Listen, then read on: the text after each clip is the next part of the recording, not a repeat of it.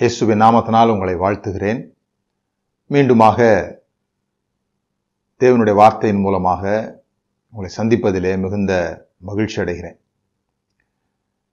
நம் ஜெபத்தோடு கூட இந்த செய்தியை தியானிக்கலாம்.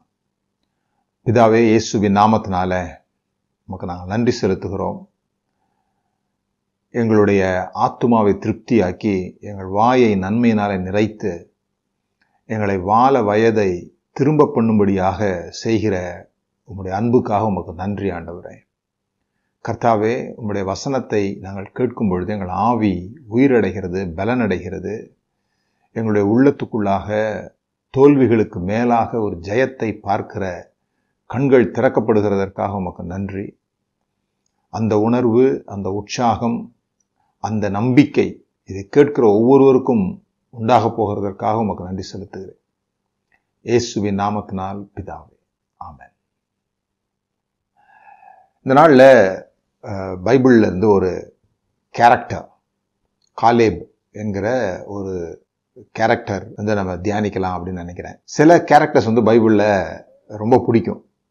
எல்லா கேரக்டர்ஸுமே நல்ல கேரக்டர்ஸ் தான். ஆனால் சில கேரக்டர்ஸ் வந்து நம்முடைய இருதயத்துக்கு நெருக்கமாக இருக்கும் இல்லையா? அதுபோல் எனக்கு வந்து ரொம்ப நெருக்கமாக இருக்கிற கேரக்டர் வந்து யோசேப்பு. எப்போ யோசேப்பு வாசித்தாலும் ஏதாவது ஒன்று புதுசாக அதிலிருந்து கற்றுக்கொள்ளுகிறது போல் இருக்கும். அதே போல் ஒரு அருமையான மனதிற்கு நெருக்கமான ஒரு கேரக்டர் எதுனா காலேப். இந்த காலேப் அப்படிங்கிற இந்த நபருனுடைய இன்ட்ரெஸ்டிங்கான விஷயம் என்னென்னா, ஆண்டவர் அவரை குறித்து சொல்லியிருக்கிற ஒரு சாட்சி.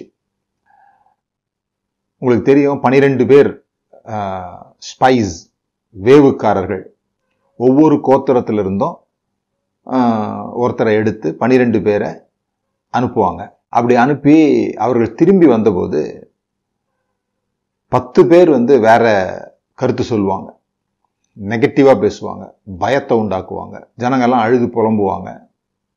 அப்போ தான் இந்த யோசுவாவும் காலேபும் வேற மாதிரி பேசுவாங்க. இவங்க பேசுனதுக்கு அப்படியே ஆப்போசிட்டாக அவங்க பேசுவாங்க. அந்த சம்பவத்துக்கு பிறகு ஆண்டவர் வந்து ரொம்ப வருத்தத்தோட, இந்த ஜனங்கள்லாம் வந்து சுதந்திரிக்க மாட்டாங்க, இந்த சந்ததியே வந்து கானானை சுதந்திரிக்காது அப்படி சொல்லும்போது இந்த 2 பேர் மட்டும் சுதந்திரிப்பாங்கன்னு சொல்லுவார். யாரெல்லாம்னா யோசுவாவும் காலேபும். அப்படி சொல்லும்போது யோசுவாவை விட்டுட்டு கூட தனியாக காலேவை மட்டும் குறிப்பிட்டு என்னாகமம் 14:24 என்னுடைய தாசனாகிய காலேப் வேறே ஆவியை உடையவனாய் இருக்கிறபடியினாலும் உத்தமமாய் என்னை பின்பற்றி வந்தபடியினாலும் அவன் போய் வந்த தேசத்திலே அவனை சேர பண்ணுவேன், அவன் சந்ததியார் அதை சுதந்திரித்துக் கொள்வார்கள். வேறே ஆவி உடையவனாய் இருந்தபடினாலும், டிஃபரன்ஸ் ஸ்பிரிட்னா ஆவியில நிறைந்தவன் அப்படிங்கிற நம்முடைய பெந்தக்கோஸ்தே கான்செப்டை சொல்லலாங்க. நமக்கு வேற ஆவி அல்லது இது மாதிரி ஆவின்றது வந்துட்டாலே அது பரிசுத்தாவினால் நிறைந்ததாக தான் நம்ம நினைக்கிறோம். பரிசுத்தாவினால் இருந்து நினைக்கிறதுல ஒன்றும் தப்பு கிடையாது. ஆனால் நம்முடைய கான்செப்ட்ல இருந்து இது வித்தியாசமாக இருக்குது. வேற ஆவி அப்படிங்கிறது டிஃப்ரெண்ட் ஸ்பிரிட், அப்படிங்கிறது டிஃப்ரெண்ட் ஆட்டிடியூடு. அவன் வேற விதமாக பேசுகிறான், வேற விதமாக காரியங்களை பார்க்குறான், வேற ஆவி உடையவனாக இருக்கிறான். அது மாத்திரம் இல்லாமல் உத்தமமாய் பின்பற்றுகிறான் அப்படின்னு சொல்லி, இந்த உத்தமமாய் பின்பற்றுகிறது, ஃபாலோயிங் அப்படிங்கிறது வந்து ரொம்ப அடிக்கடி இவனை பற்றி, காலேவை பற்றி சொல்லப்பட்ட ஒரு வார்த்தை. இந்த கர்த்தருக்கு பயப்படுதல் அப்படின்ற ஒரு வார்த்தை இருக்கு இல்லையா? அந்த கர்த்தருக்கு பயப்படுதல், ரெஸ்பெக்டிங் காட் அல்லது ஃபியரிங் காட் அப்படின்றதுனுடைய அர்த்தம் வந்து நமக்கு கர்த்தருக்கு பயப்படுகிறது அப்படின்னா ஏதோ அஞ்சி நடுங்குகிறது அப்படின்ற மாதிரி இருக்குது. அது கிடையாது. இந்த ஃபாலோயிங் காடு தான் கர்த்தருக்கு பயப்படுதல். இதுக்கெல்லாம் இந்த மூல வார்த்தைகள் வந்து ஒரே மாதிரி வருது. கர்த்தரை பின்பற்றுகிறது தான் கர்த்தருக்கு பயப்படுகிறது. ஒரு வாத்தியாருக்கு பயப்படுகிறது போல, அல்லது ஒரு ராஜாவுக்கு பயப்படுகிறது போல, ஒரு சட்ட திட்டங்களுக்கு அஞ்சி நடுங்குகிறது போல ஏற்படுகிற உணர்வு அல்ல கர்த்தருக்கு பயப்படுதல். ஃபாலோயிங் காட், முழு மனதோடு கூட கர்த்தர் என்ன சொல்லுகிறாரோ அதற்கு நான் அவரை பின்பற்றுவேன் அப்படிங்கிற அந்த ஆட்டிடியூடு தான் வந்து கர்த்தருக்கு பயப்படுது. சரி, இங்கே காலேப் வேறே ஆவி உடையவனாக இருந்தான் அப்படின்னு போட்டிருக்கு. அதுதான் எனக்கு ரொம்ப காலேப்கிட்ட இருந்து நான் அடிக்கடி கற்றுக்கொள்கிற ஒரு விஷயம் என்னென்னா, ஆண்டவருக்கு எது பிடிக்குது பாருங்க, இந்த கும்பலோட சத்தம் போடுறது இல்லை, பீர் ப்ரெஷர் அப்படின்ற சொல்லப்படுகிற எல்லாரை போலவே நாமும் இருக்க வேண்டும் அப்படிங்கிறது வந்து வித்தியாசப்படுது அவனுக்கு. இதை செய்யும்போது அவர் 40-45 வயது, அந்த நேரத்தில் குரூப்பை விட்டு வெளியே இருக்கிறது அப்படிங்கிறது ரொம்ப கஷ்டம்.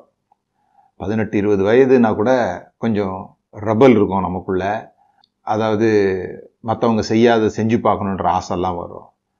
ஆனால் வயதாக செட்டில் ஆக ஆரம்பிப்போம். அந்த செட்டில் ஆகிறதுன்றது என்ன சொல்லுவோன்னா, ஊரோடு ஒத்துப்போ, இருக்கிறத வச்சுக்கிட்டு சிறப்பாக வாழ்ந்துரு, இதுதான் லைஃபு அப்படின்னு நம்முடைய எக்ஸ்பீரியன்ஸ் நமக்கு கற்றுக் கொடுக்குற சில விஷயங்களெல்லாம் வைத்துக்கொண்டு மற்றவர்களை பகைக்காமல் மற்றவருடைய கருத்துக்கு ஒத்துப்போய் வாழ்ந்துடணும், அவ்வளோதான்.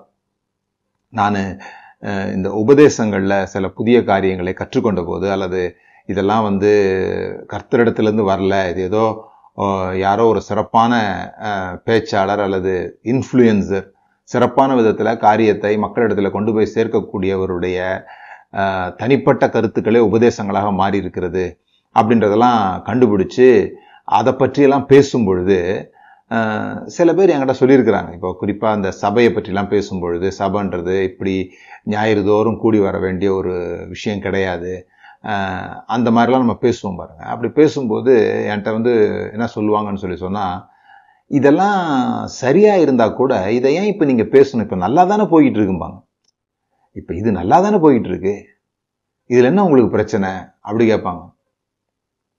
என்னுடைய கேள்வி நல்லா போகுதான்றது இல்லை, சரியாக போகுதான்றது. அதனால தான் அடிக்கடி சொல்லுவோம், வேகமாக போகிறதுனால அவர் முன்னேறாருன்னு அர்த்தம் கிடையாது. இந்த உயரமான இடத்துலேருந்து கீழான இடத்துக்கு வரும்போது சறுக்கிக்கிட்டு வரும்போது கூட வேகமாக தான் வருவோம். ஸோ வேகம் இல்லை, நம்ம வேகமான ஒரு வளர்ச்சிங்க அப்படின்னு வேகத்தை பார்த்தோம்னா அது வளர்ச்சியாக கீழே இறங்குறதா நமக்கு தெரியாது. இந்த இந்த பீர் ப்ரெஷர் அப்படிங்கிறது ரொம்ப ரொம்ப உலகத்தில் ஆட்டி படைக்கிற ஒரு விஷயம். மற்றவங்க என்ன சொல்லுவாங்க, மற்றவங்க என்ன நினச்சிப்பாங்க, இந்த மற்றவங்க ஃபார் தெம் அவர்களுக்காக அப்படிங்கிற ஒரு லைஃப் இருக்குது பாருங்க. இது வந்து தேவைக்கு அதிகமாக நம்ம யோசிக்கிறோம். சரி, எல்லாரும் ஒரு இடத்துல இருக்கும் பொழுது அந்த இடத்துக்கு தகுந்தது போல் பேசுகிறதோ அமைதலாக இருக்கிறது அதெல்லாம் நான் சொல்லலை. அதெல்லாம் என்ன தவறானதானா? இல்லை. ஆனால் கொள்கை அடிப்படையில் சில முக்கியமான விஷயங்களை கூட நம்ம வந்து மற்றவங்க ஒரு மாதிரி நினச்சிருவாங்கிறதுக்காக, அது தவறு என்று தெரிந்தும் அல்லது சரி என்று தெரிந்தும் நாம் சொல்லாமலோ அல்லது அதை சொல்ல தவிர்க்கிறதோ நம்முடைய பழக்கமாக இருக்குமானா அது வேற ஆவி கிடையாது. 10 பேர் ஒரு காரியத்தை சொல்கிறாங்க. ஜோஷுவாவது மோசேக்கு அடுத்த அசிஸ்டண்ட்டு. ஆனால் காலேபுக்கு அப்படி சொல்லணுன்ற அவசியம் இல்லை. அவனும் அந்த 10 பேர் மாதிரியே சொல்லியிருக்கலாம்.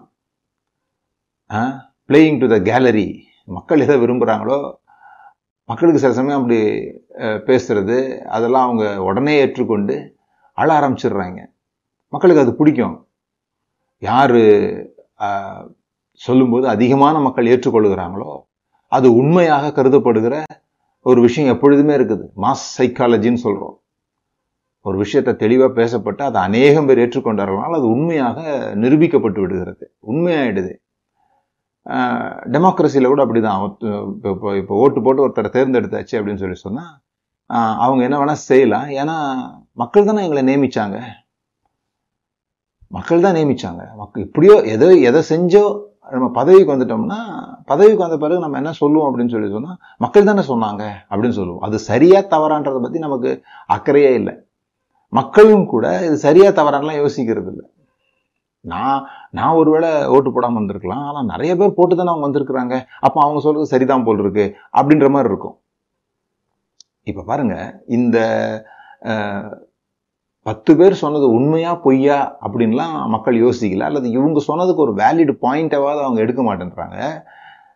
அந்த சூழ்நிலையில நாம நம்முடைய கருத்தை வலியுறுத்தி உறுதியாக நிற்கிற ஒரு மனம் இருக்கு பார்த்தீங்களா, இது கர்த்தருக்கு பிடிச்ச ஒரு விஷயம். நீங்கள் உலகத்திற்கு ஒத்த வேஷம் தெரியாமல் உங்கள் மனம் மறுரூபமாகிறதுனாலே, உங்கள் மனம் புதிதாகிறதுனாலே மறுரூபமாகுங்கள். எப்படி உலகத்துக்கு ஒத்த வேஷம் தரிச்சா நம்முடைய மனது புதிதாகாது. இந்த உலகத்துக்கு ஒத்த வேஷம் தரிக்கிறதுன்றது மீசை எடுக்கிறதும் வெள்ளை ட்ரெஸ் போடுறதும் கிடையாது, அல்லது இந்த சினிமா பார்க்காம இருக்கிறது, அல்லது உலகத்தார் என்று நீங்கள் சொல்லப்படுகிற அந்த நபர்கள் செய்கிற எதையும் நான் செய்ய மாட்டேன். அதுக்கு பல விஷயங்கள் வச்சுருக்காங்க. சில பேர் மருந்து எடுக்க மாட்டாங்க, சில பேர் முடியை ஒட்ட வெட்டிப்பாங்க, சில பேர் மீசை வைக்க மாட்டாங்க, ஏன்னா இதெல்லாம் உலகத்தாரன் வச்சுருக்குறாங்க அப்படின்னு சொல்லிட்டு. ஆனால் இது இல்லை விஷயம். நீங்கள் உலகத்துக்கு ஒத்த வேஷம் தெரியாமல், ரோமர் 12வது அதிகாரத்தை வாசித்து பாருங்கள். ரோமர் 12:2, நீங்கள் இந்த பிரபஞ்சத்திற்கு ஒத்த வேஷம் தெரியாமல் தேவனுடைய நன்மையும் பிரியமும் பரிபூர்ணமான சித்தம் இன்னதென்று பகுத்தறியத்தக்கதாக உங்கள் மனம் புதிதாகிறதுனாலே மறுரூபமாகுங்கள். இந்த பிரபஞ்சத்திற்கு ஒத்த வேஷம் அப்படிங்கிறது என்னால் பார்த்தா உங்களுக்கு டைம் இருந்தால் நான் சொல்கிறேன். இந்த பிரபஞ்சம், இப்பிரபஞ்சத்தின் தேவனானவன் அப்படின்லாம் வந்து, இப்பிரபஞ்சத்தின் தேவனானவன், பிரபஞ்சம். இந்த பிரபஞ்சம் அப்படிங்கிற வார்த்தை வந்த உடனே நமக்கு என்ன ஓடுதுன்னு சொல்லி சொன்னால், இந்த பூமி, இந்த உலகத்தார் அப்படின்னு சொல்லப்படுகிற, அல்லது இயேசுவை ஏற்றுக்கொள்ளாத, நம்முடைய வார்த்தைகளில் சொல்லி மக்களுக்கு புரியணும்னா இப்படி தானே சொல்கிறாங்க, இயேசுவை ஏற்றுக்கொள்ளாதவங்களாம் இவ்வுலகத்துக்கு அப்பாற்பட்டவங்க, கொண்டவங்களாம் இவ்வுலகத்துக்கு அப்பாற்பட்டவங்க, இவங்கெல்லாம் இவ்வுலகத்தார், ஆகவே அவர்களுடைய வேஷத்தை தரிக்காதீங்க அப்படின்னு சொல்லியிருக்கு. ஆனால் இப்பிரபஞ்சம் அப்படிங்கிறது அவங்களுடைய கான்செப்டில் வேறு. இப்பிரபஞ்சத்தின் தேவனானவன், இப்பிரபஞ்சத்தின் தேவனானவன்னு நம்ம என்ன பண்ணிட்டோம், பிசாசுக்கு அடையாளப்படுத்திட்டோம். இல்லை, பிசாசை பற்றி அந்த இடத்துல சொல்லலை, சரி, அது இப்போ நம்முடைய சப்ஜெக்ட் மேட்டரில் இல்லை. ஆனால் என்ன விஷயம் அப்படின்னு சொல்லி சொன்னால், இது இந்த சரீரப்பிரகாரமான மாற்றத்தை பற்றி சொல்லப்படலை. அவங்க இதெல்லாம் பார்ப்பாங்க, அதனால் நாங்கள் இதை பார்க்க மாட்டோம். அவங்க பூ வச்சுப்பாங்க, அதனால் நாங்கள் பூ வச்சுக்க மாட்டோம். அவங்க பொட்டு வைப்பாங்க, அதனால் நாங்கள் பொட்டு வச்சுக்க மாட்டோம். அவங்க வந்து இந்தந்த நாளை வந்து விசேஷமாக கருதுகிறாங்க, அதனால் நாங்கள் இந்த நாளை விசேஷமாக கருத மாட்டோம். இப்படி இதில் போட்டி போட்டிருக்கிறத பற்றி அங்கே சொல்லலை, இதில் மாற்றம் அடைகிறத பற்றி அங்கே சொல்லலை. இதில் மாற்றம் அடையுங்க, அடையாமல் போங்க, அதை பற்றி பிரச்சனை இல்லை. இதிலெல்லாம் மாற்றம் அடைந்து கூட உங்கள் மனம் மறுரூபமாகலைன்னா, உங்களால் வேற காரியத்தை பார்க்க முடியலன்னு சொல்லி சொன்னால், அந்த விஷயத்திற்குள்ளாக தேவனுடைய சித்தம் என்ன, அந்த விஷயத்திற்குள்ளாக கஷ்டம் இருக்குதா, இதில் எவ்வளோ நஷ்டம் வரும் என்று பார்க்கிறது சாதாரண ஆவி. இந்த விஷயத்திற்குள்ளாக எப்படி ஜெயிக்க முடியும், ஏன் ஜெயிக்க முடியும், கர்த்தர் நம்மோடு கூட இருக்கிறார் என்பதை பார்ப்பது, கர்த்தருடைய நன்மையும் பரிபூர்ணமான சித்தம் என்னதென்று பகுத்தறியத்தக்கதாக. பகுத்தறியறதுனால உங்கள் மனம் புதிதாகலை. உங்கள் மனம் புதிதாக இருந்தால் தான் இதை பகுத்தறியவே முடியும். நீங்கள் வேற ஆவி உடையவர்களாக இருந்தால் தான் இதை பகுத்தறிய முடியும். இதை பகுத்தறியறதுனால நீங்கள் வேற ஆவி உடையவர்கள் கிடையாது. இது நீங்கள் நல்லா விளங்கிக்கொள்ளணும். அப்போ அதுக்கு ஆயத்தமாக்கி வச்சுருக்கணும். ஒரு சந்தர்ப்பம், ஒரு கிவன் சிச்சுவேஷனில், ஒரு பிரச்சனையோ, ஒரு நல்லதோ ஒரு கெட்டதோ, எதற்குள்ளாக நீங்கள் போனாலும், ஏன்னா நல்லது கெட்டதுன்றது நீங்கள் கொடுக்குற டெஃபினேஷன் தானே தவிர அதில் அது நல்லதாக கெட்டதாக கிடையாது. அது நடக்குது, அவ்வளோதான். அது ஒரு நிகழ்ச்சி, அது ஒரு நிகழ்வு. அது வரும்போதே நான் கெட்டது செய்ய போகிறேன்ட்டுலாம் வர்றதில்லை. ஆனால் நீங்கள் என்ன அர்த்தம் கொடுக்குறீங்களோ அதுதான் அதுக்குடைய அர்த்தமாக இருக்க போகுது. அப்போ அதுக்கு அர்த்தம் கொடுக்கணும்னு சொல்லி சொன்னால் உங்களுடைய மனம் எப்படி இருக்கணும்னா புதிதாக்கப்பட்டதாக இருக்கணும். உங்களுடைய மனம் ஏற்கனவே இந்த ஆவிக்குரிய உலகம் என்று சொல்லப்படுகிற, அல்லது கடவுளுடைய வார்த்தையினால புதுப்பிக்கப்படாத ஒரு மனிதனை போல நீங்கள் இருக்கக்கூடாதுன்றதான் அதனுடைய எண்ணம். நீங்கள் சர்ச்சுக்கு போகிறதுனாலே உங்கள் மனம் புதுப்பிக்கப்பட்டுச்சுன்னு அர்த்தம் கிடையாது. நீங்கள் இயேசுவை ஏற்றுக்கொண்டதுனாலே உங்கள் மனம் புதுப்பிக்கப்பட்டு விட்டது என்று அர்த்தம் கிடையாது. மறுபடியும் சொல்கிறேன், நீங்கள் இயேசு கிறிஸ்துவை ஏற்றுக்கொண்டு விட்டதுனால, நான் கிறிஸ்தவன் ஆயிட்டதுனால என் மனம் புதிதாக்கப்பட்டு விட்டது கிடையாது. இந்த மனம் புதிதாகி கொண்டே இருக்கணும். நீங்கள் 5 வயசுலேருந்து 50 வயசு வரைக்கும் தொடர்ந்து ஒரு வாரம் தவறாமல் சர்ச்சுக்கு போய் மனம் புதிதாகாமல் இருக்க முடியும். ஏன்னா அது ஒர்க் அவுட் பண்ணுறது, சும்மா ஏதோ ஒரு 4 விஷயத்தை கேட்டு வர்றதில்ல, அது ஒர்க் அவுட் பண்ணுறது. சூழ்நிலைகளுக்கு நடுவாக நிற்கும் பொழுது தான் நமக்கு தெரியும் இது என்ன நடந்திருக்குது அப்படின்னு சொல்லி. அது வரைக்கும் பாட்டு பாடலாம், அது வரைக்கும் சந்தோஷப்படலாம். சரி, சில காரியங்களுக்கு உள்ளாக போகும்போது நம்ம பாட்டு பாட முடியாது, பயத்தோட கூட போக வேண்டியது இருக்கும். ஆனால் போகணும், உள்ளே போகணும். நீங்கள் யோசித்து பாருங்கள், செங்கடல் பிரிஞ்சு நிற்குது, ரெண்டா பிளந்து நிற்குது, இஸ்ரேல் ஜனங்க உள்ளே போகிறாங்க. அவன் பாட்டு பாடிட்டு போல, நிச்சயமாக பயந்துட்டு தானே போயிருப்பாங்க. எப்போ ஒழுமோ தண்ணி, இந்த பக்கம் குவியெல்லாம் நிற்குது, உள்ளே போகும்போது பாட்டு பாடல. எல்லாரும் வெளியே வந்தவொடனே தான் பாட்டே பாடுறாங்க, அப்பா வந்துட்டோம்டா அப்படின்ட்டு ஒரு பாட்டே பாடுறாங்க. ஆனால் இந்த பயத்தோடு கூட அதுக்குள்ளே போகலைன்னா அது அங்கே பாட்டே பாட முடியாது. சில பேர் அது தொட்டு பார்த்து இது கல்லால் கட்டப்படுறதா இல்லை தண்ணி எந்த நேரமும் உள்ளே விழுந்துருமே அப்படின்னு சொல்லி பயந்து போய் நிற்பாங்க. இந்த பீர் ப்ரெஷர் அப்படிங்கிறத அது இப்போ நமக்கு பிடிக்காத விஷயங்கள் நிறைய செய்கிறோம். ஆனால் ஏன் செய்கிறோன்னு சொன்னால் அது நல்ல விஷயங்கள் தான். உலகத்தில், சொசைட்டியில் அது ஒன்றும் கெட்ட விஷயம் கிடையாது. இப்போ எப்படி சொல்கிறேன், நான் இப்போ பாட்டு பாடுறீங்க, சர்ச்சில் பாட்டு பாடுறீங்க, கை தட்டுறீங்க, அது நல்ல விஷயமா கெட்ட விஷயமா? நல்ல விஷயம். ஆனால் உங்களுக்கு பிடிக்கல அப்படிலாம் அமைதியாக இருந்தால் என்ன அப்படின்ற ஒரு எண்ணம் உங்களுக்கு இருக்குது. ஆனால் இங்கே கை தட்டலைன்னா ஒரு மாதிரி பார்ப்பாங்களேங்கிறதுக்காக கை தட்டுவோம்ல, அதுதான் பீர் ப்ரெஷர். இந்த சொசைட்டியினுடைய அழுத்தம், மற்றவர்களுக்காக நாம் எப்படி வாழ்வதற்கு முயற்சி பண்ணுகிறோம் அப்படிங்கிறத நிரூபிக்கிறதுக்காகவே ஒரு எக்ஸ்பெரிமெண்ட் ஒன்று பண்ணாங்க ஆட்களை வைத்து. என்னன்னு சொன்னால், ஒரு 10 பேர் வர சொல்லிட்டாங்க, அல்லது ஒரு 50-60 பேர் வர சொல்லிட்டாங்கன்னு வச்சுக்கோங்களேன். அப்படி ஒரு எக்ஸ்பெரிமெண்ட்டில் கொஞ்சம் பேர் வர வச்சுட்டாங்க, வச்சு 2 குரூப்பாக பிரிச்சுட்டாங்க. 2 குரூப்பாக பிரித்து ஒரு குரூப்பை தனியாக வச்சுட்டு ஒரு குரூப்பில் கிளாஸ் ரூமில் வச்சுட்டு அவங்களுக்கு சொல்லிட்டாங்க, நாங்கள் 5+5 11ன்னு சொல்லுவோம். 5+5 எவ்வளவு? 5+5 11 அப்படின்னு சொன்ன உடனே நீங்கள்லாம் கை உயர்த்தணும், ஆமாம் அப்படின்னு சொல்லி கை உயர்த்தணும் அப்படின்னு சொல்லி இவங்களுக்கு சொல்லிட்டாங்க. சொன்ன பிறகு ஒரு 3 பேரை அந்த குரூப்பில் இருந்து உள்ளே விட்டாங்க. 3 பேரை அந்த கிளாஸில் ஒரு அரை மணி நேரம் கழித்து அவர்கள் சேர்ந்து கொள்ளும்படியாக விட்டாங்க. விட்டுட்டு பாடம் நடத்திட்டே இருக்கும்போது 5+5 11 அப்படி தானே அப்படின்னே ஆமாம் அப்படின்னு இந்த முதல்ல சொன்னாங்களே இந்த 3 பேரை தவிர மற்றவங்களாம் கை வைத்தினாங்க. இந்த 3 பேருக்கு ஆச்சரியமாயிடுச்சு, ஏன்னா அந்த ஒரு சாதாரண விஷயம் உங்களுக்கு புரியலையா? 5+5 11 அப்படின்ட்டு ஒருத்தன் இல்லை அப்படின்னு சொல்கிறதுக்கு இப்படி எழுந்து அப்படி உட்காந்துட்டான். ஏன்னா இங்கே எல்லாருமே கை வைத்துறாங்களே, ஒருத்தர் கை வைத்திருந்தா இப்போ தப்பு, ஆனால் எல்லாருமே கை வைத்துறாங்களே. அப்புறம் மறுபடியும் கேட்டாங்க, 5+5 11 தானே அப்படின்றாங்க. இப்பவும் எல்லாரும் ஆமாம் அப்படின்னு கை வைத்துறாங்க. இப்போ இந்த 3 பேரில் ஒருத்தான், சரி நம்மளும் கை வைத்துருவோம், நம்ம தான் தப்பாக யோசித்துட்டோம் போல் இருக்கு அப்படின்னு சொல்லி அவன் கை வைத்தா, இப்படி செய்து 3 பேருமே கை வைத்துட்டாங்க. இது ஒரு எக்ஸ்பெரிமெண்ட்டுக்காக செஞ்சாங்க. அப்போ எல்லாரும் ஆமான்னு சொல்லும்போது ஒருத்தன் அது சரி இல்லைன்னு அவனுக்கு தெரிஞ்சா கூட, 5+5 10 தான் உறுதியாக அவனுக்கு தெரிஞ்சா கூட, இப்போதைக்கு கை வைத்திப்போம், உண்மை எதுவோ அது நம்ம கூட இருக்கட்டும், ஆனால் இப்போ அதை சொல்கிறதுனால அது எடுபடாது அப்படி சொல்லி கை வைத்திடுற பண்பு தான் ஏராளமான மனிதர்கிட்ட இருக்குது.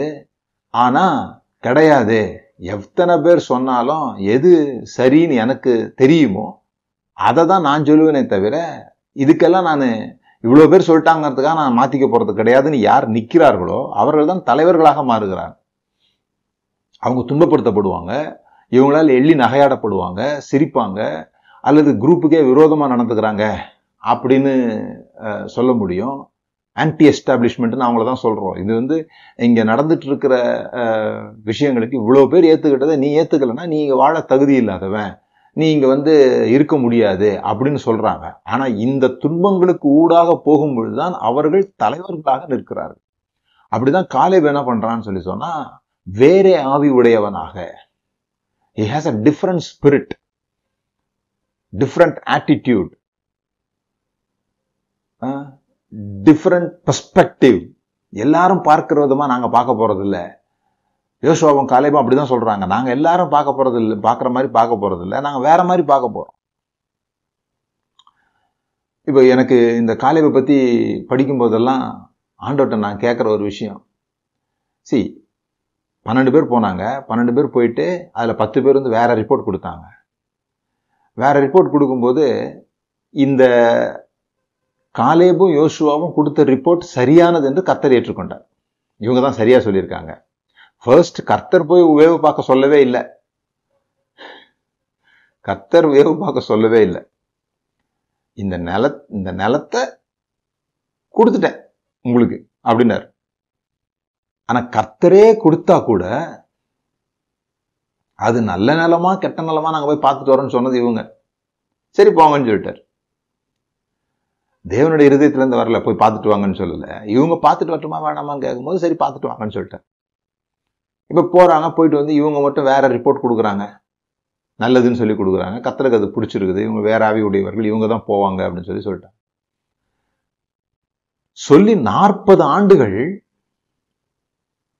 இவங்களும் கூடவே சேர்ந்து சுத்துறாங்க. அந்த வனாந்தரத்துல, அந்த கஷ்டத்துல, அந்த மண்ணாவை சாப்பிட்டுக்கிட்டு, அந்த கண்மலையில் தண்ணியை குடிச்சுக்கிட்டு. நான் அடிக்கடி ஆண்டவர்கிட்ட கேட்ட ஒரு விஷயம் என்னன்னா, கர்த்தாவே இந்த 2 பேரையும் முதல்ல கொண்டு போய் கண்ணானில் சேர்த்துருக்கலாம்ல, இவனுக்கு இவ்வளோ தூரம் இவங்களோட சேர்ந்து சுத்த வேண்டியது இல்லை தானே, நன்மையே செஞ்சுட்டு சரியானதை பேசிட்டு இவங்க 2 பேரும் கண்டிப்பாக போக போகிறாங்க, மற்றவங்க எல்லாம் இந்த இடத்துல செத்துற போகிறாங்கன்னு தெரியும், ஆனாலும் இவங்க கூட சேர்ந்து சுற்றுறாங்க. சில சமயம் இது மாதிரி லைஃப்பில் நீங்கள் சரியாக செய்கிறதுனாலே உங்களுக்கு சரியானது கிடைச்சிடும்னு அர்த்தம் கிடையாது. அதனால தான் நான் சொல்கிறேன், life is not fair but God is good. தேவன் நல்லவராக இருக்கிறார், ஆனால் வாழ்க்கை சரியாக இருக்குதுன்னு சொல்ல முடியாது. நிறைய நியாயங்கள்னு நம்ம நினைக்கிறது அங்கே நடக்கிறதில்ல. அப்படி நியாயம் நினச்சிருந்தா யோசுவாவும் காலேபும் முதல்ல கானானுக்குள்ளே போயிருக்கணும். தேவையில்லாமல் 40 வருஷம் இவனுங்க சாவறதுக்காக இவனுங்களும் கூட சேர்ந்து சுற்றி இருக்க வேண்டிய அவசியம் இல்லை. சில சமயத்தில் நம்ம ஒழுங்காக தான் வண்டி ஓட்டுவோம், ஏற்ற மாதிரி வரவன் தப்பாக வண்டி ஓட்டி நம்ம மேலே வந்து மோதுவோம் பாருங்கள். நம்ம சரியாக தான் போயிருப்போம், நம்ம நல்லா ஓட்டியிருப்போம், நிதானமாக ஓட்டியிருப்போம், மெதுவாக ஓட்டியிருப்போம். அன்றைக்கெலாம் நான் ஒரு வீடியோ பார்த்தேன், ஒரு ஆள் நடந்து போயிட்டுருக்கிறாரு, எங்கேயோ போன ஒரு வண்டியினுடைய வீலு கலண்டு ஓடி வந்து அது ஒரு இதில் மோதி எகிரி தலையில் ஒரே அடி, ஆளுக்கீழ விழுந்து இறந்துட்டார். அது நம்ம ஆளுங்கள்ட்ட சொன்னால் விதி பாருங்கள் எப்படி வேணால் வரும்னு சொல்லுவாங்கல்ல, அந்த மாதிரி நான் சரியாக தான் போனேன், ஆனால் எல்லாம் சரியாக நடக்கலையே, இங்கே சுற்றி சுற்றி எல்லாமே சரியாக நடக்கலையே, அதில் எனக்கும் கூட சில சமயம் என்ன உண்டாகுது, பாதிப்பு உண்டாகுது. ஆனால் இவங்க வந்ததுனால யோசுவா அடுத்த தலைவராகி இப்போ எல்லாரும் உள்ளே போகிறாங்க, கானானுக்குள்ளே போயிட்டாங்க. கானானுக்குள்ளே போகும்போது காலேப் யோசுவாகிட்ட சொல்கிறான். யோசுவா 14வது அதிகாரத்தில், யோசுவா 14வது அதிகாரம் 9வது வசனத்திலிருந்து வாசிக்கிறேன். அந்நாளிலே மோசே, நீ என் தேவனாகிய கர்த்தரை உத்தமமாய் பின்பற்றினபடினால் உன் கால் மிதித்த தேசம் உனக்கும் உன் பிள்ளைகளுக்கும் என்றைக்கும் சுதந்திரமாயிருக்க கடவுது என்று சொல்லி ஆணையிட்டார். இந்த காலேபினுடைய ஸ்பிரிட் என்னன்னு சொன்னா பொசாசிங் ஸ்பிரிட், இன்ஹெரிட்டிங் ஸ்பிரிட். கடந்த வாரத்தில் நான் சொன்னேன், உங்கள் வாக்குத்தத்தங்களை சுதந்திரிக்கிறவர்களை பின்பற்றுகிறவர்களாக இருந்து, உங்கள் வாக்குத்தத்தங்களை சுதந்திரிக்கிறவர்களை, அந்த சுதந்திரிக்கிற மனது, இது என்னுடையது, இதை நான், இது கர்த்தர் எனக்கு வாக்கு பண்ணியிருக்கிறார், ஆகவே நான் இவ்வளோ நாள் அதற்காக வந்திருக்கிறேன், இவ்வளோ நாள் நான் ரொம்ப கவலையோட வரல, பதட்டத்தோட வரல, கர்த்தர் சொன்னார் அந்த இடத்துக்கு நான் வருவேன்னு எனக்கு தெரியும், காலங்கள் ஓடிட்டதுனால நான் மனம் சோர்ந்து போய் சரி இனிமே எது கிடைக்குதோ அது பரவாயில்லன்னு நான் சொல்ல போகிறதில்ல, கர்த்தர் எனக்கு என்ன தரணும்னு சொன்னாரோ அதைத்தான் நான் வந்து என்ன பண்ணுவேன், எடுத்துக்கொள்ளுவேன் அப்படின்னு சொல்லி அவனுக்கு கொடுக்கப்பட்ட சுதந்திரத்தை, அவனுக்கு எது வாக்கு பண்ணப்பட்டிருக்கிறதோ அதை சுதந்திரிக்கிறவர்களாக இருக்கணும். நம்மகிட்ட இருக்கிற பெரிய பிரச்சனை என்னன்னா, நமக்கு சீக்கிரம் வயசாயிடுது எண்ணத்தில். ஆனால் இந்த காலேபுக்கு அவன் ஆவியில இளமையுடையவனாகவே இருக்கிறான். ஆவியில அவனுடைய துணிச்சலுக்கு, அல்லது ஆவியில் அவனுடைய விசுவாசத்திற்கு, அவனுடைய நம்பிக்கைக்கு சோர்வு வராமல் பார்த்து கொண்டான். 10வது வசனம், இப்போது இதோ கர்த்தர் சொன்னபடியே என்னை உயிரோட காத்தார். இஸ்ரவேல் வனாந்திரத்திலே சஞ்சரிக்கையில் கர்த்தர் அந்த வார்த்தையை மோசையோடு சொல்லி இப்போது 45 வருஷமாயிற்று. இதோ இன்று நான் 85 வயது உள்ளவன் ஆனேன். இவனுடைய பர்த் இயர் படி பார்த்தா இப்போ அவனுக்கு 85 வயசு. அப்போ அவனுக்கு 45 வருஷம் இவங்க ஆயிடுச்சு. 85 வயசுல இவனுடைய வாழ்நாள் சொல்லப்பட்டிருக்குது. அடுத்து சொல்றதுதான் ரொம்ப முக்கியம். மோசே என்னை அனுப்பின நாளிலே எனக்கு இருந்த அதே பலன் இந்நாள் வரைக்கும் எனக்கு இருக்கிறது. அப்போ ஆண்டவர் என்ன பண்ணியிருக்கிறார் பாருங்க, ஃப்ரீஸ் பண்ணிட்டாரு. 40 வயதுக்கு அப்புறமா இவன் பர்த்டேவே கொண்டாடல, இப்போதான் 41வது பர்த்டே கொண்டாட போகிறான் 45 வருஷம் கழித்த பிறகு. கூட சேர்ந்து தான் சுற்றினான், ஆனால் அவனோட பலன் குறுகவே இல்லை. அந்த 40லேருந்து இந்த 45 வயசு வந்து நடுவில் கொஞ்சம் பக்கத்தக்கான மாதிரி ஆயிடுச்சு. 85வது வயதில் 41 வயதில் எனக்கு இருந்த பலன் அல்லது 40 வயதில் எனக்கு இருந்த பலன் இன்னைக்கும் இருக்குது அப்படின்னு சொல்கிறோம். அதனால தான் ஆவியில் இளமையாக இருக்கிறது அப்படிங்கிறது ரொம்ப முக்கியமான ஒரு விஷயம். சில பேருக்கு வந்து 30 வயசில் ரொம்ப வயசாகிடும், 40 வயசுலலாம் என்ன சொல்கிறாங்கன்னா எல்லாத்தையும் பார்த்தாச்சுண்ணே, எவ்வளவோ பிரச்சனைகளில் போயாச்சு, இந்த உலகத்தில் எல்லாத்தையும் பார்த்தாச்சு அப்படிங்கிறாங்க. என்ன பார்த்தாங்கன்னே தெரில. இதெல்லாம் வந்து வாலிபர்களுடைய வாயிலேருந்து வருது, எல்லாம் பார்த்தாச்சு அப்படின்னு சொல்லி. எல்லாம் பார்த்தாச்சுன்னா அப்புறம் பார்க்காத இடத்த பார்க்க போக வேண்டியதுதான். இந்த பூமியை நம்ம வந்து சாகாமல் இருக்கிறதுக்காக என்னென்னமோ முயற்சிகள்லாம் பண்ணிட்டு இருக்கிறாங்க மனிதர்கள் வந்து, எப்படி சாகாமல் இருக்கிறதுக்கு அப்படின்னு சொல்லிட்டு அறிவியல் பூர்வமாகவும் ஆவிக்குரிய பூர்வமாகவும் வேலைகள் நடந்துட்டு இருக்குது. அறிவியல் பூர்வமாக வந்து மனுஷனுடைய ஆயுளை நீட்டிக்கிற மருந்துகள், சாகாமலே இருக்கிறதுக்கான விஷயங்களை, எப்படி இம்மார்டாலிட்டி என்று சொல்லப்படுகிற அந்த விஷயத்தை எப்படி அடையிறதுன்றதுக்காக பெரிய பெரிய பணக்காரங்க, எலான் மஸ்க்கு அந்த மாதிரி ஆட்கள்லாம் வந்து அதில் நிறையா பணங்களை வந்து முதலீடு பண்ணுகிறாங்க. அதை கண்டுபிடிக்கிறதுக்காக பில்கேட்ஸ் மாதிரி ஆட்கள்லாம் வந்து அதுக்கு தான் ரொம்ப பணங்கள் வந்து செலவு பண்ணுறாங்க. ஆவிக்குரிய வட்டாரத்தில் நீங்கள் பார்த்தீங்கன்னா இது மாதிரியான உபதேசங்களை வந்து பேச ஆரம்பிக்கிறாங்க. என்னை விசுவாசிக்கிறவன் மரிப்பதில்லை, மரித்தாலும் பிழைப்பான் அப்படின்றத நம்ம இது வரைக்கும் பார்த்துட்டு வந்தோம். இப்போ வந்து மரிக்கிறதே இல்லை அப்படின்றத பேசுகிறாங்க. அப்படி பேச பேச தானே நடக்கும், எது பேசினாலுமே பேச பேச தானே நடக்கும் இல்லையா? இதெல்லாம் வந்து ஒரு நேரங்களில் சாதாரணமாக நம்பின ஒரு விஷயத்த நடுவில் அதெல்லாம் விட்டுட்டு இப்போ மறுபடியும் அதை நம்ம புது செய்தி மாதிரி பேசும்போது சில பேர் அதை எதிர்க்க ஆரம்பிச்சிடுவாங்க. சரி, அது இருக்கட்டும், ஆனால் நான் இங்கே பேசுகிறது வந்து நான் வந்து இளமையாக இருக்கிறத பற்றி பேசுகிறேன். அது பைபிளில் நீங்கள் திரும்ப திரும்ப இளமையாக முடியும், வயதாகி இளமையாக முடியுன்றதுக்கு வசனம் இருக்குது பாருங்கள். அப்படி தானே சாராலாம் இருந்தாங்க.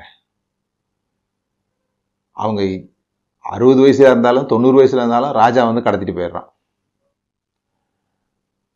அப்பவும் அழகுள்ளவர்களாக இருந்தாங்கன்னு போட்டிருக்கு, 90 வயசுலேயும் அழகுள்ளவர்களாக இருந்தார்கள்னு போட்டிருக்கு. ஏன் காலேப் இப்படி இருந்தான் அப்படின்றதுக்கு ஒரு சில விஷயங்களை நான் சொல்ல விரும்புகிறேன். ஃபர்ஸ்ட்டு, காலேபினுடைய குரூப், காலேபினுடைய ட்ரைபு, அவனோட கோத்திரம், அந்த மாதிரி கோத்திரம். காலேப் என்ன கோத்திரத்தை சேர்ந்தவன்னா யூதா கோத்திரத்தை சேர்ந்தவன். யூதா அப்படின்னு சொன்னால் நான் கர்த்தரை துதிப்பேன் அப்படின்னு அர்த்தம். அப்படி தானே? யாக்கோபுக்கும் லேயாளுக்கும் பிறந்த பிள்ளை, 4வது பிள்ளை. ஒவ்வொரு பிள்ளையை பெறும்போதும் கணவன் இனிமேல் தன்னோட பாசமாக இருப்பார் அப்படின்னு அவள் நினைப்பா. முதல் 2 குழந்தைங்களுக்கு 3வது குழந்தை அப்படி நினைக்காம ஷிஃப்ட் பண்ணுவாள் லேவிகிட்ட வந்து சொல்லும்போது. 4வது குழந்தைக்கு தான் சரி இனிமேல் இவரை நம்பி பிரயோஜனம் இல்லை, நான் கர்த்தரை துதிப்பேன் அப்படின்னு சொல்லி அவள் யூதா என்று பெயரிடுவாள். யூதா அப்படின்னு சொன்னால் கர்த்தரை துதிக்கிறது. 4ஆம் புஸ்தகத்தில் யோசபெத்தா அவர் யுத்தத்துக்கு போகும்போது அங்கே நீங்கள் பார்த்தீங்கன்னா 2 நாளாகம 20வது அதிகாரத்தில் இந்த யூதா கோத்திரத்தில் உள்ள பாடகர்களை தான் முன்னால் நிறுத்துவாங்க யுத்தத்துக்கு போகிறதுக்கு.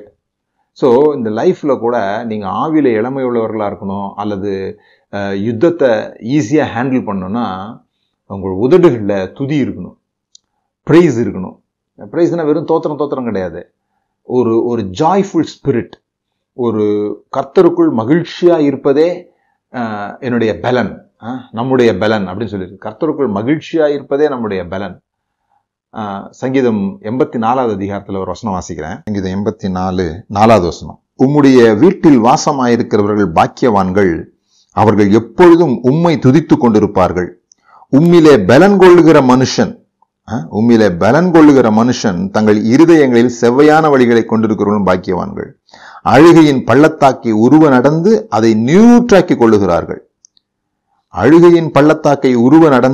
அதை நீரூற்றாக்கி கொள்ளுகிறார்கள். அப்போ இந்த துதிக்கிறவங்களுக்கு இருக்கிற கெப்பாசிட்டி என்னன்னு சொன்னா அது அழுகையின் பள்ளத்தாக்கா இருந்தால் கூட சரி, அதையே தங்களுக்கு சாதகமான நீரூற்றாக அவர்கள் மாற்றிக்கொள்வார்கள். மற்றவங்கெல்லாம் அதை அழுகையின் பள்ளத்தாக்க பார்க்கும்போது இவங்க அதை அழுகையா இல்லை, உப்பு தண்ணியா இல்லை, நல்ல தண்ணியா பார்க்குறாங்க, நீரூற்றா பார்க்குறாங்க. அதுதான் அந்த பிரைஸினுடைய ஒரு பெரிய விஷயம். ஏன்னா அந்த துதிக்கும் பொழுது, உள்ளம் நன்றியினால நிரம்பும் பொழுது, இந்த ஸ்பிரிட் ஆஃப் கிராட்டிடியூட் நம்மளை வந்து சேர்ந்து கொள்ளுது. வேற நமக்கு என்னெல்லாம் இல்லைன்னு பார்க்க மாட்டோம், நமக்கு என்ன இருக்குதுன்னு பார்க்க ஆரம்பிச்சிடுவோம். நமக்கு என்ன இருக்குதுன்னு நம்ம பார்க்க ஆரம்பிக்கும் போது நம்மளுடைய தேவைகள், நம்முடைய சோகங்கள் இதெல்லாம் கரைஞ்சு போக ஆரம்பிச்சிடுது. ஜாய் ஸ்பிரிட் இருக்கு பாருங்க, மன மகிழ்ச்சி நல்ல மருந்து அப்படின்னு சொல்லியிருக்கு. இந்த மன மகிழ்ச்சி வந்து ஒரு பெரிய ஆரோக்கியத்தை நமக்கு தருகிறதா இருக்குது. இன்னைக்கு நிறைய நேரத்தில் வியாதிகளுக்கு பெரிய காரணமே கவலை, இந்த மாதிரியான துக்கங்கள் போன்ற விஷயங்கள் தான் வந்து நம்மளை வந்து ஈஸியாக வயதான தோற்றத்தை உடையவர்களாக காட்டுகிறது. வயதான தோற்றத்தை காட்டுகிறதுக்கா அந்த உள்ள இதெல்லாம் வந்து நம்ம பைபிளில் படிக்கிறோம். ஆனால் நீங்கள் சயின்ஸில் கூட வாசித்து பார்க்கலாம். அந்த என்சைம்ஸ்ன்னு சொல்கிறாங்க, அப்புறம் நிறையா உள்ளுக்குள்ளே நடக்கிற அந்த கெமிக்கல் ரியாக்ஷன்ஸு, நிறையா ஹார்மோன் சேஞ்சஸ்ஸு, இதெல்லாம் ஏன் நடக்குதுன்னா அந்த துக்கமாக இருக்கிறவங்க. இந்த என்னாகும் புஸ்தகத்தில் போயிட்டு வந்து இந்த 10 பேர் வந்து சொல்கிறாங்க பாருங்கள், அதை சொல்லும்போது நடக்கிற ரியாக்ஷன் பாருங்கள், முறுமுறுப்பு, கவலை, பயம், இதெல்லாம் அங்கே நடக்குது. அவர்கள் முறுமுறுத்தார்கள்னு போட்டிருக்கோம், பயந்தார்கள்னு போட்டிருக்கோம். இந்த மாதிரியான உணர்ச்சிகளுக்கு ஆன்டிடோட், மாற்று மருந்து, அதை எதிர்க்கக்கூடிய சக்தி எதுக்கு இருக்குதுன்னு சொல்லி சொன்னால் துதிக்கிற உள்ளத்திற்கு. துதிக்கிற உள்ளம் அப்படின்னு சொல்லி சொன்னால் அந்த காலையில் சண்டே மார்னிங் வந்து 3 பாட்டு பாடி 3வது பாட்டை 2 ஸ்டான்ஸாக திரும்ப பாடும்போது அந்த துதியை பற்றிலாம் நான் சொல்லலை. அது எல்லா நேரமும் உதடுகளில் ஒரு விசில் இருந்துக்கிட்டே இருக்கும். ஒரு கஷ்டமே இல்லாத மாதிரி இருக்கும். கஷ்டத்துக்குள்ளே போகும்பொழுது அழுகையின் பள்ளத்தாக்கை உருவ நடந்து அதற்குள்ளதான் அவர்கள் போவாங்க. ஆனால் அதையே நீரூற்றாக்கி கொள்வாங்க. அவர்கள் துதியின் கூட்டம், அதான் யூதா கூட்டம். அந்த குரூப்பில் இருந்ததுனால தான் இந்த காலேப் 85 வயதிலும் 41 வயது 40 வயது உடையவனாக தன்னை அவன் யோசித்து கொள்ள முடிஞ்சது. நீங்கள் துதிக்கிறவங்களா இருந்தீங்கன்னு சொல்லி சொன்னால் உண்மையாக லிட்ரலாகவே வயது வந்து குறைவாக தெரிய ஆரம்பிக்கும். லிட்ரலாகவே உங்கள்கிட்ட வந்து கேட்பாங்க, உங்களுக்கு இவ்வளோ வயசா அப்படின்னு கேட்பாங்க. சில பேர் அப்படி இருப்பாங்க பாருங்கள். ஆனால் நீங்கள் கவலையோடு இருக்கும்போது, வயது குறைவாக இருக்கும்போதே உங்களுக்கு வந்து வார்த்தைகள்லாம் வித்தியாசமாக வரும், தோற்று போகிற மாதிரி வரும், சோகமாக வரும். அதனால தான் அந்த வாலிப வயதிலேயே கூட 30 வயது 35 வயதிலேயே வாழ்க்கையே முடிஞ்சு போன மாதிரி உட்காந்துருக்குறாங்க. சில பேர் 80 வயது 85 வயசில் பேராஷூட்டில் பறந்துக்கிட்டு மலை மேலே நடந்துக்கிட்டு அப்படிலாம் இருக்கிறாங்க. ஸோ வயது என்பது ஒரு வெறும் நம்பர் தான் அப்படின்னு சொல்லுவாங்க. Age is just a number அப்படின்னு சொல்லுவாங்க. அது வருஷம் வருஷம் வர்றதுனால நம்ம அதை பிறந்தநாள் கொண்டாடுறதுனால தான் அது ஆகுதே தவிர, மற்றபடி உங்களுடைய ஆவி, உங்களுடைய சிந்தனை, உங்களுடைய எண்ணங்கள் எப்படி இருக்குதோ அதுதான் உங்களுடைய உண்மையான வயது. நிறைய வயது இருக்குது. சில பேருக்கு வந்து 30 வயசில் வந்து பயாலஜிக்கல் ஏஜ் அப்படிங்கிறது 56 வயது காட்டுது. இந்த சரீரம் என்ன வயதில் இருக்கும்போது எப்படி இருக்குமோ அப்படி காட்டுது. சில பேருக்கு வந்து 60 வயதில் இருக்கும்போது அவங்களுடைய கிட்னிலாம் 25 வயது உள்ளவங்களுக்கு வேலை செய்கிற மாதிரி இருக்குது அப்படி சொல்கிறாங்க. அது மாதிரி உங்களுடைய மைண்டுக்கு கூட ஏஜ் இருக்குது. ஒரு 20 வயதில் உள்ளவங்க எப்படி நினைப்பாங்க, ஒரு ஒரு 60 வயதில் உள்ளவங்க எப்படி நினைப்பாங்க அப்படிங்கிற ஒரு மைண்ட் ஏஜ் ஒன்று இருக்குது. சில பேர் 20 வயதிலே அப்படி யோசிக்க ஆரம்பிச்சிடுறாங்க. மெச்சூரிட்டின்றது வேற. ஒரு பண்பட்ட இருதயத்தோட பேசுறது, ஒரு நல்ல மாதிரியான கல்ச்சுரலில் பேசுறது, இதெல்லாம் வேற. பயங்கள், சோகங்கள், தோற்று விடுவோமோ என்கிற பயம், நிச்சயமாக நம்மளால் ஜெயிக்க முடியாது அப்படிங்கிற கன்க்ளூஷனுக்கு வர்றது, ஒரு குறுகிய பார்வை, குறுகிய மனப்பான்மை, இதெல்லாம் வந்து வயதான பிறகு வர வேண்டிய ஒரு விஷயம் பாருங்க. சவால்களை சந்திக்க பயப்படுறது, இதெல்லாம் காலேபுகிட்ட இல்லை. காலேப் வந்து முதலாவது அவன் யூத கோத்திரத்தை சார்ந்தவனாக இருக்கிறான். அந்த யூத கோத்திரத்தை சார்ந்தவன் அப்படின்னு நான் சொல்றதுக்கு காரணம், அவன் துதியின் கோத்திரத்தை சார்ந்தவனாக இருக்கிறான். இந்த உங்களோட வாழ்க்கையிலேயே எப்போ நீங்கள் ரொம்ப எனர்ஜியை வேஸ்ட் பண்ணுறீங்க அப்படின்னா உங்களுக்காகவே நீங்கள் பரிதாபப்படும் பொழுது, செல்ஃப் பிட்டி, அதுதான் ஒரு வேஸ்ட் ஆஃப் எனர்ஜி மாத்திரம் இல்லை, ஒரு மிகப்பெரிய பேட் ஹேபிட். எனக்கு மட்டும் ஏன் தான் இப்படி நடக்குதோ, தங்களை பரிதாபமானவர்களாக கற்பனை செய்து கொள்வது, தங்களை யாருக்குமே பிடிக்கலன்னு அவங்களே நினச்சிக்கிறது, நான் செஞ்சால் மட்டும் எதுவும் எனக்கு வாய்க்க மாட்டேங்குதுன்னு சொல்கிறது, இது மாதிரி இந்த சுய பரிதாபத்தில் உழல்கிறவர்கள் சீக்கிரத்தில் வயதாகிடுவாங்க, சீக்கிரத்தில் இறந்தே போயிடுவாங்க. ஆனால் யார் துதியினால் நிறைந்திருக்கிறார்களோ அவங்க வந்து கர்த்தரை துதிக்கிறதுனால, அவங்க கர்த்தர் கூட இருக்கிறார்ன்ற உணர்வு உண்டாகிறதுனால அவங்க இந்த செல்ஃப் பிட்டிலேருந்து வெளியே வந்துடுறாங்க. அதனால தான் 2 Corinthians 4:16 பவுல் இப்படி சொல்கிறாரு, ஆனபடினாலே நாங்கள் சோர்ந்து போகிறதில்லை, எங்கள் புறம்பான மனுஷனானது அழிந்தும் உள்ளான மனுஷனானது நாளுக்கு நாள் புதிதாக்கப்படுகிறது. எப்படி எங்களுடைய புறம்பான மனுஷன் இந்த சரீரம் அழிஞ்சு போனா கூட எங்களுடைய உள்ளான மனுஷன் என்று சொல்லப்படுகிற எங்களுடைய எண்ணங்கள் நாளுக்கு நாள் புதிதாகிறது, நாளுக்கு நாள் இளமை அடைகிறது. அதுதான் ரொம்ப முக்கியமே தவிர, ஏன்னா அந்த தாட், அதுதான் தாட் தான் நம்முடைய சிருஷ்டிப்பு உலகம். இதை வைத்து தான் எல்லாமே செய்கிறோம். நம்ம மனிதர்களுக்கு கிடைத்திருக்கக்கூடிய மிகப்பெரிய ஒரு விஷயம் என்னன்னு சொன்னால் பேச்சு மாத்திரம் இல்லை. இந்த பேசுறது தான் மிருகங்கள்ட்ட வந்து நம்மளை வித்தியாசப்படுத்துது அப்படின்னு சொல்லுவாங்க. ஆனால் வெறும் பேச்சு மட்டும் நம்மளை வித்தியாசப்படுத்தலை. நம்மளால் ஞாபகம் வைத்திருக்க முடியும் கடந்த விஷயங்களை, அதனால் நம்மளை திருத்தி கொள்ள முடியும், மறுபடியும் அதே தவறுகளை செய்யாமல் இருக்க முடியும், அதே காரியங்களை செஞ்சு வெற்றி அடைய முடியும். இந்த என்ன செஞ்சோமோ அதையே திரும்ப திரும்ப வெற்றி அடைஞ்சிடும். ஒரு முறை வெற்றி அடைஞ்சிருந்தோம்னு சொன்னால் அதே ரெசிபியை மறுபடியும் செய்யும்போது அதே ரிசல்ட் நமக்கு கிடைக்குது. அல்லது நம்மளுடைய ரிசல்ட் சரியாக கிடைக்காத போது நம்மளுடைய ரெசிபியை மாற்றிக்கணும்னா நம்ம என்ன பண்ணிக்கலாம், மாற்றிக்கொள்ளலாம். அது மாத்திரம் இல்லாமல் மிகப்பெரிய வல்லம் என்னன்னா இமேஜினேஷன். என்ன இருக்கிறதோ அதை அப்படியே பார்க்காம அது இப்படி இருந்தால் நல்லா இருக்கும் அப்படின்னு கூட நம்மளால பார்க்க முடியும். அது இல்லாமலே இருக்கலாம். அதுதான் அவருடைய சாயலின்படியும் அவருடைய ரூபத்தின்படியும் உண்டாக்கப்பட்டிருக்கிறோம், கர்த்தரை போலவே உண்டாக்கப்பட்டிருக்கிறோம், தேவனை போலவே உண்டாக்கப்பட்டிருக்கிறோம் அப்படின்னு சொல்லி சொன்னா என்ன அர்த்தம் அப்படின்னு சொல்லி சொன்னா, அந்த இமேஜினேஷன் பவர் தாங்க. எப்படி இருக்குது அப்படிங்கிறத பார்க்கறது இல்லை, எப்படி இருக்கணும் அப்படிங்கிறத நம்மளால பார்க்க முடியும். இது எல்லாம் எண்ணங்கள்ல தான் உண்டாகுது, மைண்ட்ல தான் உண்டாகுது. அதனாலதான் அந்த மனம் மறுரூபமாகிறது ரொம்ப முக்கியம். அந்த மனதில் இளமையாக இருக்கிறது ரொம்ப முக்கியம். வேற ஒரு ஆவியாக இருக்கிறது ரொம்ப முக்கியம். டிஃப்ரெண்ட் ஸ்பிரிட் அப்படின்னு சொல்லி சொன்னால், நீங்கள் ஃபர்ஸ்ட் குவாலிட்டி நீங்கள் எப்பொழுதும் சந்தோஷம் உடையவர்களாக, துதி நிறைந்தவர்களாக, ஆனந்தம் உடையவர்களாக நீங்கள் இருப்பீங்க. இந்த மற்ற 10 பேர் வந்து அவங்க சொல்கிறாங்க, அவங்களுக்கு இருக்கிற அந்த 2வது பாயிண்ட் என்னன்னு சொல்லி சொன்னால் பாசிட்டிவ் ஆட்டிடியூட்.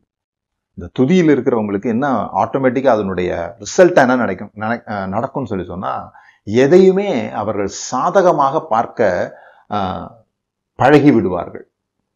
அதுதான் இந்த ஸ்பிரிட் ஆஃப் கிராட்டிடியூடில், தேங்க்ஸ் கிவிங்கில், ப்ரைஸிங்லலாம் இருக்கிற விஷயம். நாம் வந்து அந்த ப்ரைஸிங்கை கூட ஒரு மதம் சார்ந்ததாக மாற்றிட்டோம். கர்த்தாவே தோத்திரம் தோத்திரம் தோத்திரம் தோத்திரம் தோத்திரம் தோத்திரம் அப்படின்னு தோத்திரம் பண்ணுறது மட்டுமே தான் அப்படின்னு, அது தோத்திரம்னா என்னன்னே தெரியாமல் தோத்திரம் பண்ணிட்டோம் பார்த்தீங்களா. அதனால நம்ம ஆத்திரத்தை கூட நம்மளால அடக்க முடியாமல் போச்சு. நாம ரொம்ப வித்தியாசமா இருக்க வேண்டியவங்க. நாம உண்மையை தெரிஞ்சிருக்கோன்னு சொல்றோம், உண்மை நம்மளை விடுவிச்சிருக்குதுன்னு சொல்றோம், இதெல்லாம் சொல்றோமே தவிர வாழ்க்கை எப்படி இருக்குதுன்னு சொன்னா அதே மாதிரி தானே இருக்குது. அதே பயம், அதே முறுமுறுப்பு, அதே கசப்பு, அதே கோபம், இதுல தானே இருக்குது. ஆட்டிடியூட் மாறலையே, பாசிட்டிவ் ஆட்டிடியூட் ஆகலையே. இந்த 10 பேரும் போயிட்டு அந்த ஊரை போய் பார்க்குறாங்க. பார்த்துட்டு திரும்பி வரும்போது ஒரு திராட்சை கொலைய 2 பேர் சேர்ந்து தூக்கிட்டு வராங்க. நீங்கள் பார்த்துருப்பீங்க சார், படம் வரைஞ்சி போட்டிருப்பாங்க. ஒரு கட்டை கட்டியிருப்பாங்க, நடுவில் ஒரு திராட்சை கொலை இருக்கும்.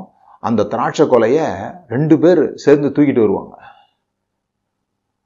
அப்போ இவ்வளோ கண்ணுக்கு காண்பித்த பிறகு கூட அவங்க அந்த ஒரு கொலை போதும் அப்படின்னு நினச்சிட்டாங்களே தவிர, அந்த ஊரில் உள்ள கொலையெல்லாம் நமக்கு வேணும், ஆண்டவர் சொல்லியிருக்கிறான்னு அவங்க நினைக்க முடியல. ஏன் தெரியுமா? அவங்க சொல்ற வார்த்தையை கவனிங்க.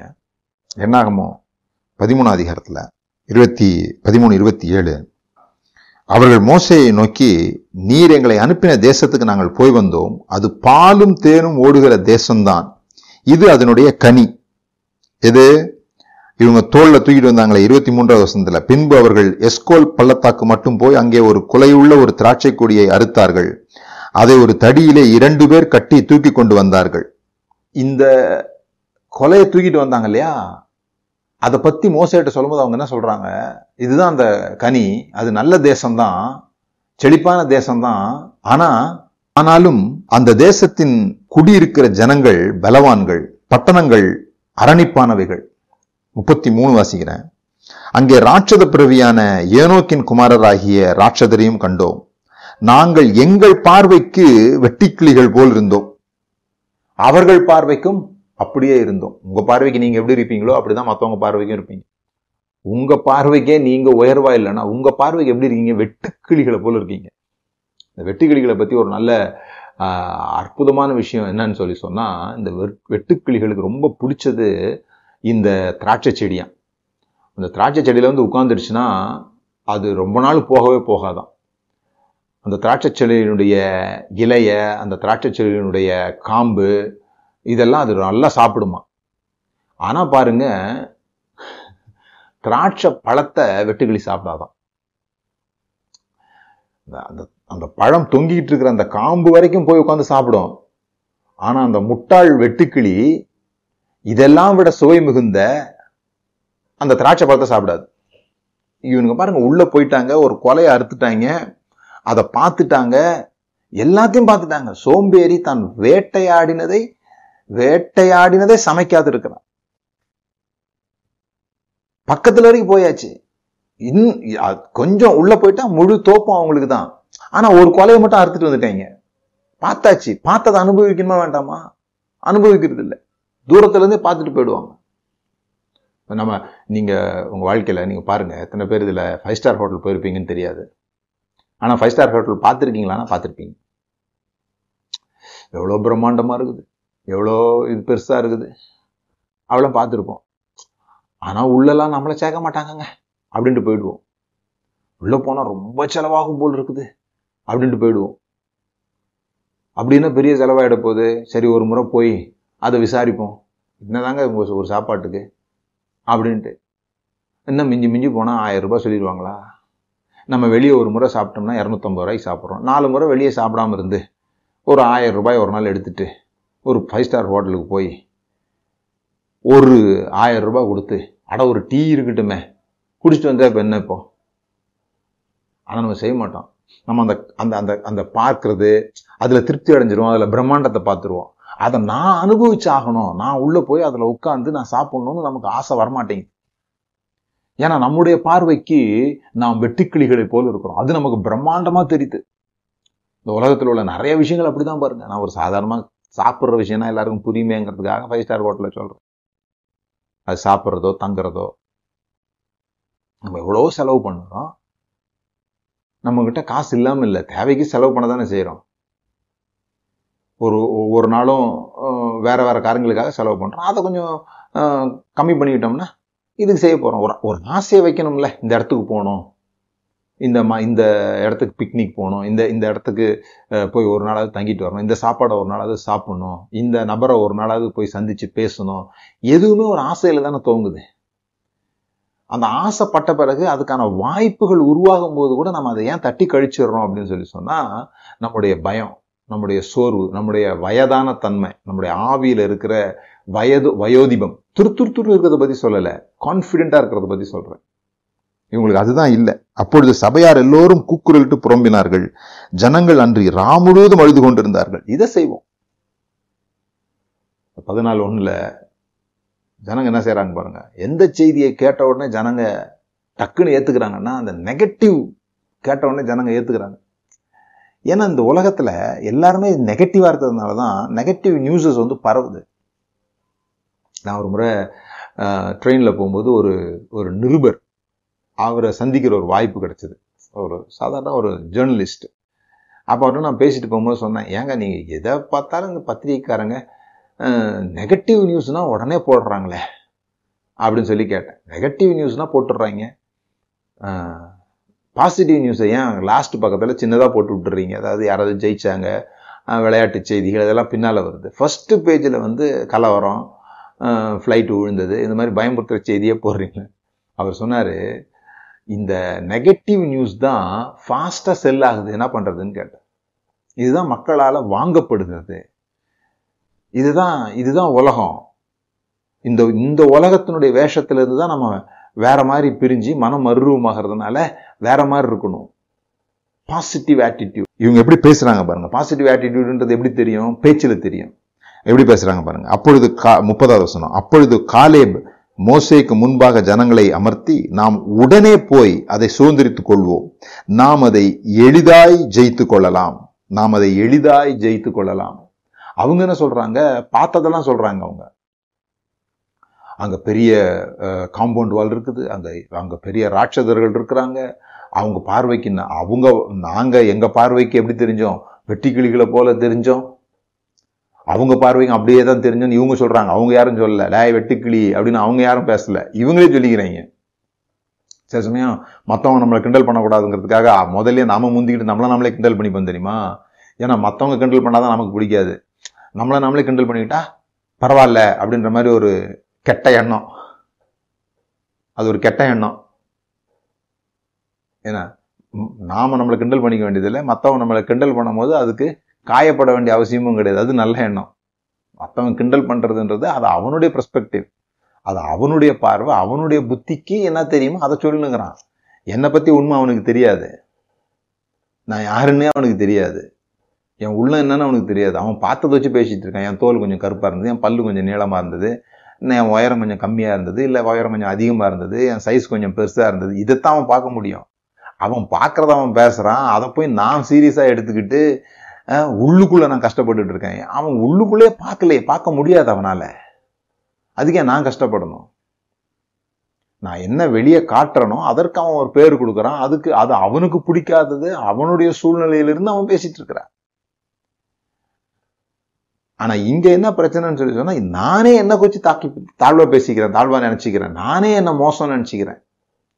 அவர்கள் பார்வைக்கு நாங்கள் வெட்டுக்கிளிகளை போல இருந்தோம். ஆனா இவங்க அப்படி சொல்லல. இவங்க சொல்றாங்க உடனே போவோம், உடனே, நோ ப்ரொகாஸ்டினேஷன். இதெல்லாம் அந்த யூத்ஃபுல் ஸ்பிரிட்னுடைய அடையாளம் பாருங்க. ஏதோ ஒன்று யோசித்தாச்சு, பார்த்தாச்சு, சுதந்திரிக்கணும்னு ஆசைப்பட்டாச்சு, உடனே, எளிதாய். நீங்க ஒரு வாரம் எடுத்துக்கோங்க, எப்படியாவது எதாவது பேசும்போது சம்பந்தமே இல்லாம கூட இந்த உடனே, எளிதாய், நவ், இம்மீடியட்லி, ஈஸிலி, இந்த மாதிரி வார்த்தையை உள்ள சேர்த்துக்கோங்க. எளிதாய், அது ஈஸியாக செஞ்சிடலாம், லேசாக முடிச்சிடலாம். இப்போ யாரோ ஒருத்தர் சொல்கிறாங்க, அந்த கல்லை கொஞ்சம் நகர்த்துப்பா அப்படின்றாங்கன்னு வச்சுக்கோங்களேன். அது ஒரு பெரிய பிரம்மாண்டமான கல். அதை நகர்த்துனா, இது எப்படிங்க முடியும், இதெல்லாம் என்னால் முடியாது அப்படி சொல்லக்கூடிய ஒரு சந்தர்ப்பம் வரும்போது நீங்கள் கொஞ்சம் நிறுத்திட்டு ப்ராக்டிஸ் பண்ணி பாருங்கள். இது என்னங்க, ஒரு 50 பேர் சேர்ந்தால் ஈஸியாக தூக்கி போட்டுடலாம், ஒரு 50 பேர் கூட அனுப்பிவிடுங்க, ஈஸியாக செஞ்சிடலாம், அப்படி பேசுங்க. உடனே செஞ்சிடலாம், இப்பவுமே முடிச்சிடலாம் பேசுங்க. ஆரம்பம் அதுதான், பேச்சு தானே, உடனே, எளிதாய். அது மாதிரி நமக்கு சாதகமா பேசி பழகணும். அது இருக்கு இல்லைன்றது கிடையாது. இவங்கெல்லாம் மற்றவங்கெல்லாம் பார்த்தீங்கன்னா என்ன சொல்லியிருப்பாங்க நான் நினைக்கிறேன்னா, ரொம்ப விசுவாசம் பேசாதல, விசுவாசம் பேசாத, அங்க என்ன பார்த்தோமா தானே சொல்றோம், நாங்க என்ன பொய்யா சொல்றோம். நீங்க உண்மைய பேசல, அதான் இவங்களோட குற்றச்சாட்டு. நீங்க என்ன அங்க பாத்தீங்களா இல்லையா, பெரிய காம்பவுண்ட் வால் இருந்துச்சா இல்லையா, இருந்துச்சு, நிறைய ராட்சதர்களை பார்த்தோமா இல்லையா, பார்த்தோம், அப்புறம் எப்படி போய் சுதந்திரிக்க முடியும். ஏன்பா அதை பார்க்கலன்னு நான் சொல்லலை, ஆனா சுதந்திரிக்க முடியும்னு நான் சொல்றேன். அவன் அங்க இருக்கிறதுனால சுதந்திரிக்க முடியாது நீ எப்படி சொல்ற. இங்கதான் சிக்கல் இருக்குது. இவங்க பார்த்ததை பேசுறாங்க, அதுதான் உண்மை நினைச்சுக்கிறாங்க. நான் அடிக்கடி என்னோட மீட்டிங்ஸ்ல எல்லாம் ஜனகிட்ட கேட்கிற ஒரு விஷயம் என்னன்னா, சூரியன் கிழக்கே உதித்து மேற்கே மறைகிறது உண்மையா பொய்யா அப்படின்னு கேட்பேன். சூரியன் கிழக்கே உதித்து, sun rises in the east, இது உண்மையா பொய்யா அப்படி கேட்பேன். கேட்டவொடனே அவங்க என்ன சொல்லுவாங்கன்னு நினைக்கிறீங்க, உண்மை தானே, sun rises in the east தானே, சூரியன் கிழக்கில் உதிக்கு தானே செய்யுது. பரீட்சையில் கேட்டால் ட்ரூ ஆர் ஃபால்ஸ் கேட்டால் ட்ரூ தானே போடணும். ஆனால் அது உண்மையிலே ட்ரூவா, உண்மையிலே ட்ரூவா, அது ரியாலிட்டி. பார்க்கறதுக்கு தெரியுது, சூரியன் கிழக்கில் உதிக்கிற மாதிரி தெரியுது, அதை தான் நம்ம உண்மைன்னு சொல்லிட்டு இருக்கோம். உண்மை என்ன, சூரியன் உதிக்கிறதும் இல்லை மறையிறதும் இல்லை, பூமி சூரியன் சுற்றி வர்றதுனால அப்படி தெரியுது. ஆனால் நாம் உண்மையை பேசுறது இல்லை தானே, பார்க்கறத தான் நம்ம பேசுறோம். பார்க்கறத பேசிட்டு அதை உண்மைன்னு சொல்லிட்டு இருக்கிறோம், அங்கதான் சிக்கல். இவங்க தான் சொல்றாங்க அவங்களும் ஜெயிக்க முடியாதுங்க, அவங்க பெரிய பெரிய ஆளா இருக்கிறாங்க. இவங்க அவங்க பெரிய பெரிய ஆளா இல்ல, அது இவங்க பொய் சொல்றாங்கன்னு இவங்க சொல்லல, அதனால நம்ம ஜெயிக்க வேண்டியது இல்லைன்னு அவசியம் கிடையாது. இங்க காரியங்கள் கஷ்டமா இருக்குதுன்றது எல்லாரும் ஒத்துக்கிறோம். அதனால இது இப்படி இருக்கிறதுனால என்னால ஜெயிக்க முடியாதுன்னு அர்த்தம் கிடையாது. அப்ப என்ன சொல்றாங்க பாருங்க, 14வது அதிகாரத்துல, இஸ்ரேல் புத்திர சமஸ்த சபையையும் நோக்கி, நாங்கள் போய் சுற்றி பார்த்து சோதித்த தேசம் மகா நல்ல தேசம், கர்த்தர் நம்மேல் பிரியமா இருந்தால். இவங்க இருந்தால்னு சொல்றாங்க, ஆனா கர்த்தர் நம்ம மேல பிரியமா இருக்கிறாரு, அதான் நாம தெரிஞ்சுக்க வேண்டிய விஷயம். அதனாலதான் நான் தேவனுக்கு பிரியமான ஒரு புஸ்தகமே எழுதியிருக்கிறேன். இதுதான் ரொம்ப முக்கியம். நீங்க யூத்ஃபுல் ஸ்பிரிட்டா இருக்கிறதுக்கு, நீங்க வேற ஆவி உடையவர்களா இருக்கிறதுக்கு, உங்களுக்கு டிஃபரண்ட் ஸ்பிரிட் வரணும்னா ரெண்டு தான், கிறிஸ்தவத்துல ரெண்டு பேரை தான் நீங்க பார்க்க முடியும். கர்த்தர் என் மேல அன்பா தான் இருக்கிறார் நம்புற ஒரு கூட்டம், நான் இதெல்லாம் செஞ்சாதான் கர்த்தர் என் மேல அன்பா இருப்பாரு அப்படின்னு நம்புற ஒரு கூட்டம். எதை செய்யறதுக்கு முன்னாலேயும் பிள்ளைகள் நன்மை தீமை இன்னதென்று அறிந்து கொள்வதற்கு முன்பாகவே நான் யாக்கோபை சிநேகித்தேன்னு அவர் சொல்றாருன்றதை நம்புறது ஒரு கூட்டம். இல்லை இப்படிலாம் செஞ்சு இப்படியெல்லாம் நம்ம ஒழுங்கா நடந்து பக்தியா நடந்து கண்ணை மூடிக்கிட்டே நடந்தாதான் கர்த்தர் என் மேல அன்பா இருப்பாரு, அவரோட அன்பு வந்து கூடி குறையிற அன்பு, உன்னுடைய செயலை பொறுத்து தான் அவர் அதிகமானு பார்க்க போறாரா குறைவான் பார்க்க போறாரா அப்படின்னு சொல்ற கூட்டம் ஒரு கூட்டம். இந்த கூட்டம் சீக்கிரமா வயசாயிடுது, இது சுற்றி திரிகிற கூட்டம். ஆனா யோசுவாவினுடைய கூட்டம், காலேபினுடைய கூட்டம் சுதந்திரிக்கிற கூட்டம். அவங்க என்ன சொல்றாங்க, உடனே போவோம், எளிதா சுதந்திரித்துக் கொள்வோம், ஏன்னா நமக்கு நல்லா தெரியுது கர்த்தர் நம்ம மேல் பிரியமா இருக்கிறாரு. ஒண்ணு இதுதான் சாதகமா பேசுறது, நமக்கு ஏத்த மாதிரி பேசிக்கிறது, நமக்கு ஏற்ற மாதிரி பைபிள் உள்ள வசனங்களை எடுத்து வச்சு பேசணும். எல்லா வசனத்தையும் பேசணும்னு அர்த்தம் கிடையாது, நமக்கு ஏற்ற மாதிரி பேசிக்கணும், அதுக்கேற்ற மாதிரி வசனத்தெல்லாம் எடுத்து வச்சுக்கணும். இதெல்லாம் தப்புன்னு சில பேர் சொல்லியிருப்பாங்க. உங்களுக்கு கர்த்தர் நம்ம மேல் பிரியமா இருந்தால் அந்த தேசத்திலே நம்மை கொண்டு போய் பாலும் தேனும் ஓடுகிற அந்த தேசத்தை நம்ம கொடுப்பார். கர்த்தருக்கு விரோதமாக மாத்திரம் கலகம் பண்ணாதிருங்கள், நீங்கள் அந்த தேசத்தின் ஜனங்களுக்கு பயப்பட வேண்டியதில்லை, அவர்கள் நமக்கு இரையாவார்கள். இவங்க வெறும் திராட்சை கொலையை மட்டும்தான் பார்த்துட்டு வந்திருக்கீங்க. ஆனா யோசுவாவும் காலேபும் அங்க போகும்போது அவங்களுக்கு இந்த ஒவ்வொரு ராட்சதனும் பார்க்கும்போது அவங்க எல்லாம் சாப்பாடா தெரிஞ்சிருக்காங்க. யாஹா இவங்களை சாப்பிட்டா எப்படி இருக்கும், செம பிரெட் பட்டர்லாம் தடவுன மாதிரி இருக்காங்களே, இவங்கள சாப்பிட்டா எப்படி இருக்கும் அப்படின்ற மாதிரி. இவங்க இவங்க வந்து வெட்டுக்கிளி மாதிரி இருக்கிறாங்க. அவங்களுக்கு இந்த 10 பேரும் அவங்களுடைய இரையாக இவர்களை பார்க்கிறார்கள், இவர்கள் அவர்களை இரையாக பார்க்கிறாங்க. இதுதான் முக்கியமான விஷயம். அது நம்மளை சாப்பிட்டுன்னு பார்க்கக்கூடாது. ஐயோ இதுல போய் இறங்கினா அது நம்மளை முழுங்கிடும், பார்க்கக்கூடாது. இதை நம்ம முழுங்கணும். இதை எப்படி நம்ம முழுங்குறது, இது எப்படி நம்ம சாப்பிட்றது, இதை எப்படி சமைக்கிறது, இதை எப்படி நமக்கு நம்ம வயிற்றுக்குள்ள போகிற மாதிரி எப்படி இதை குக் பண்றதுன்னு பார்ப்போம்ல. அப்படிதான் பிரச்சனைகளை பார்க்கணும். இதை என்னெல்லாம் போட்டு இதை எவ்வளவு சூடு வச்சா, எவ்வளவு காரியம் எண்ணெய் ஊத்துனா இது புரியும், இது எப்படி வந்து எவ்வளவு தண்ணி ஊத்துனா இது வேகும், அதுதான் நம்ம மனசுக்குள்ள ஓடணும். இதுக்குள்ள இறங்கினா இது நம்மள முழுங்கிடும்னு பார்த்தோம்னு சொல்லி சொன்னா அது வேற ஆவி கிடையாது, டிஃபரண்ட் ஸ்பிரிட்.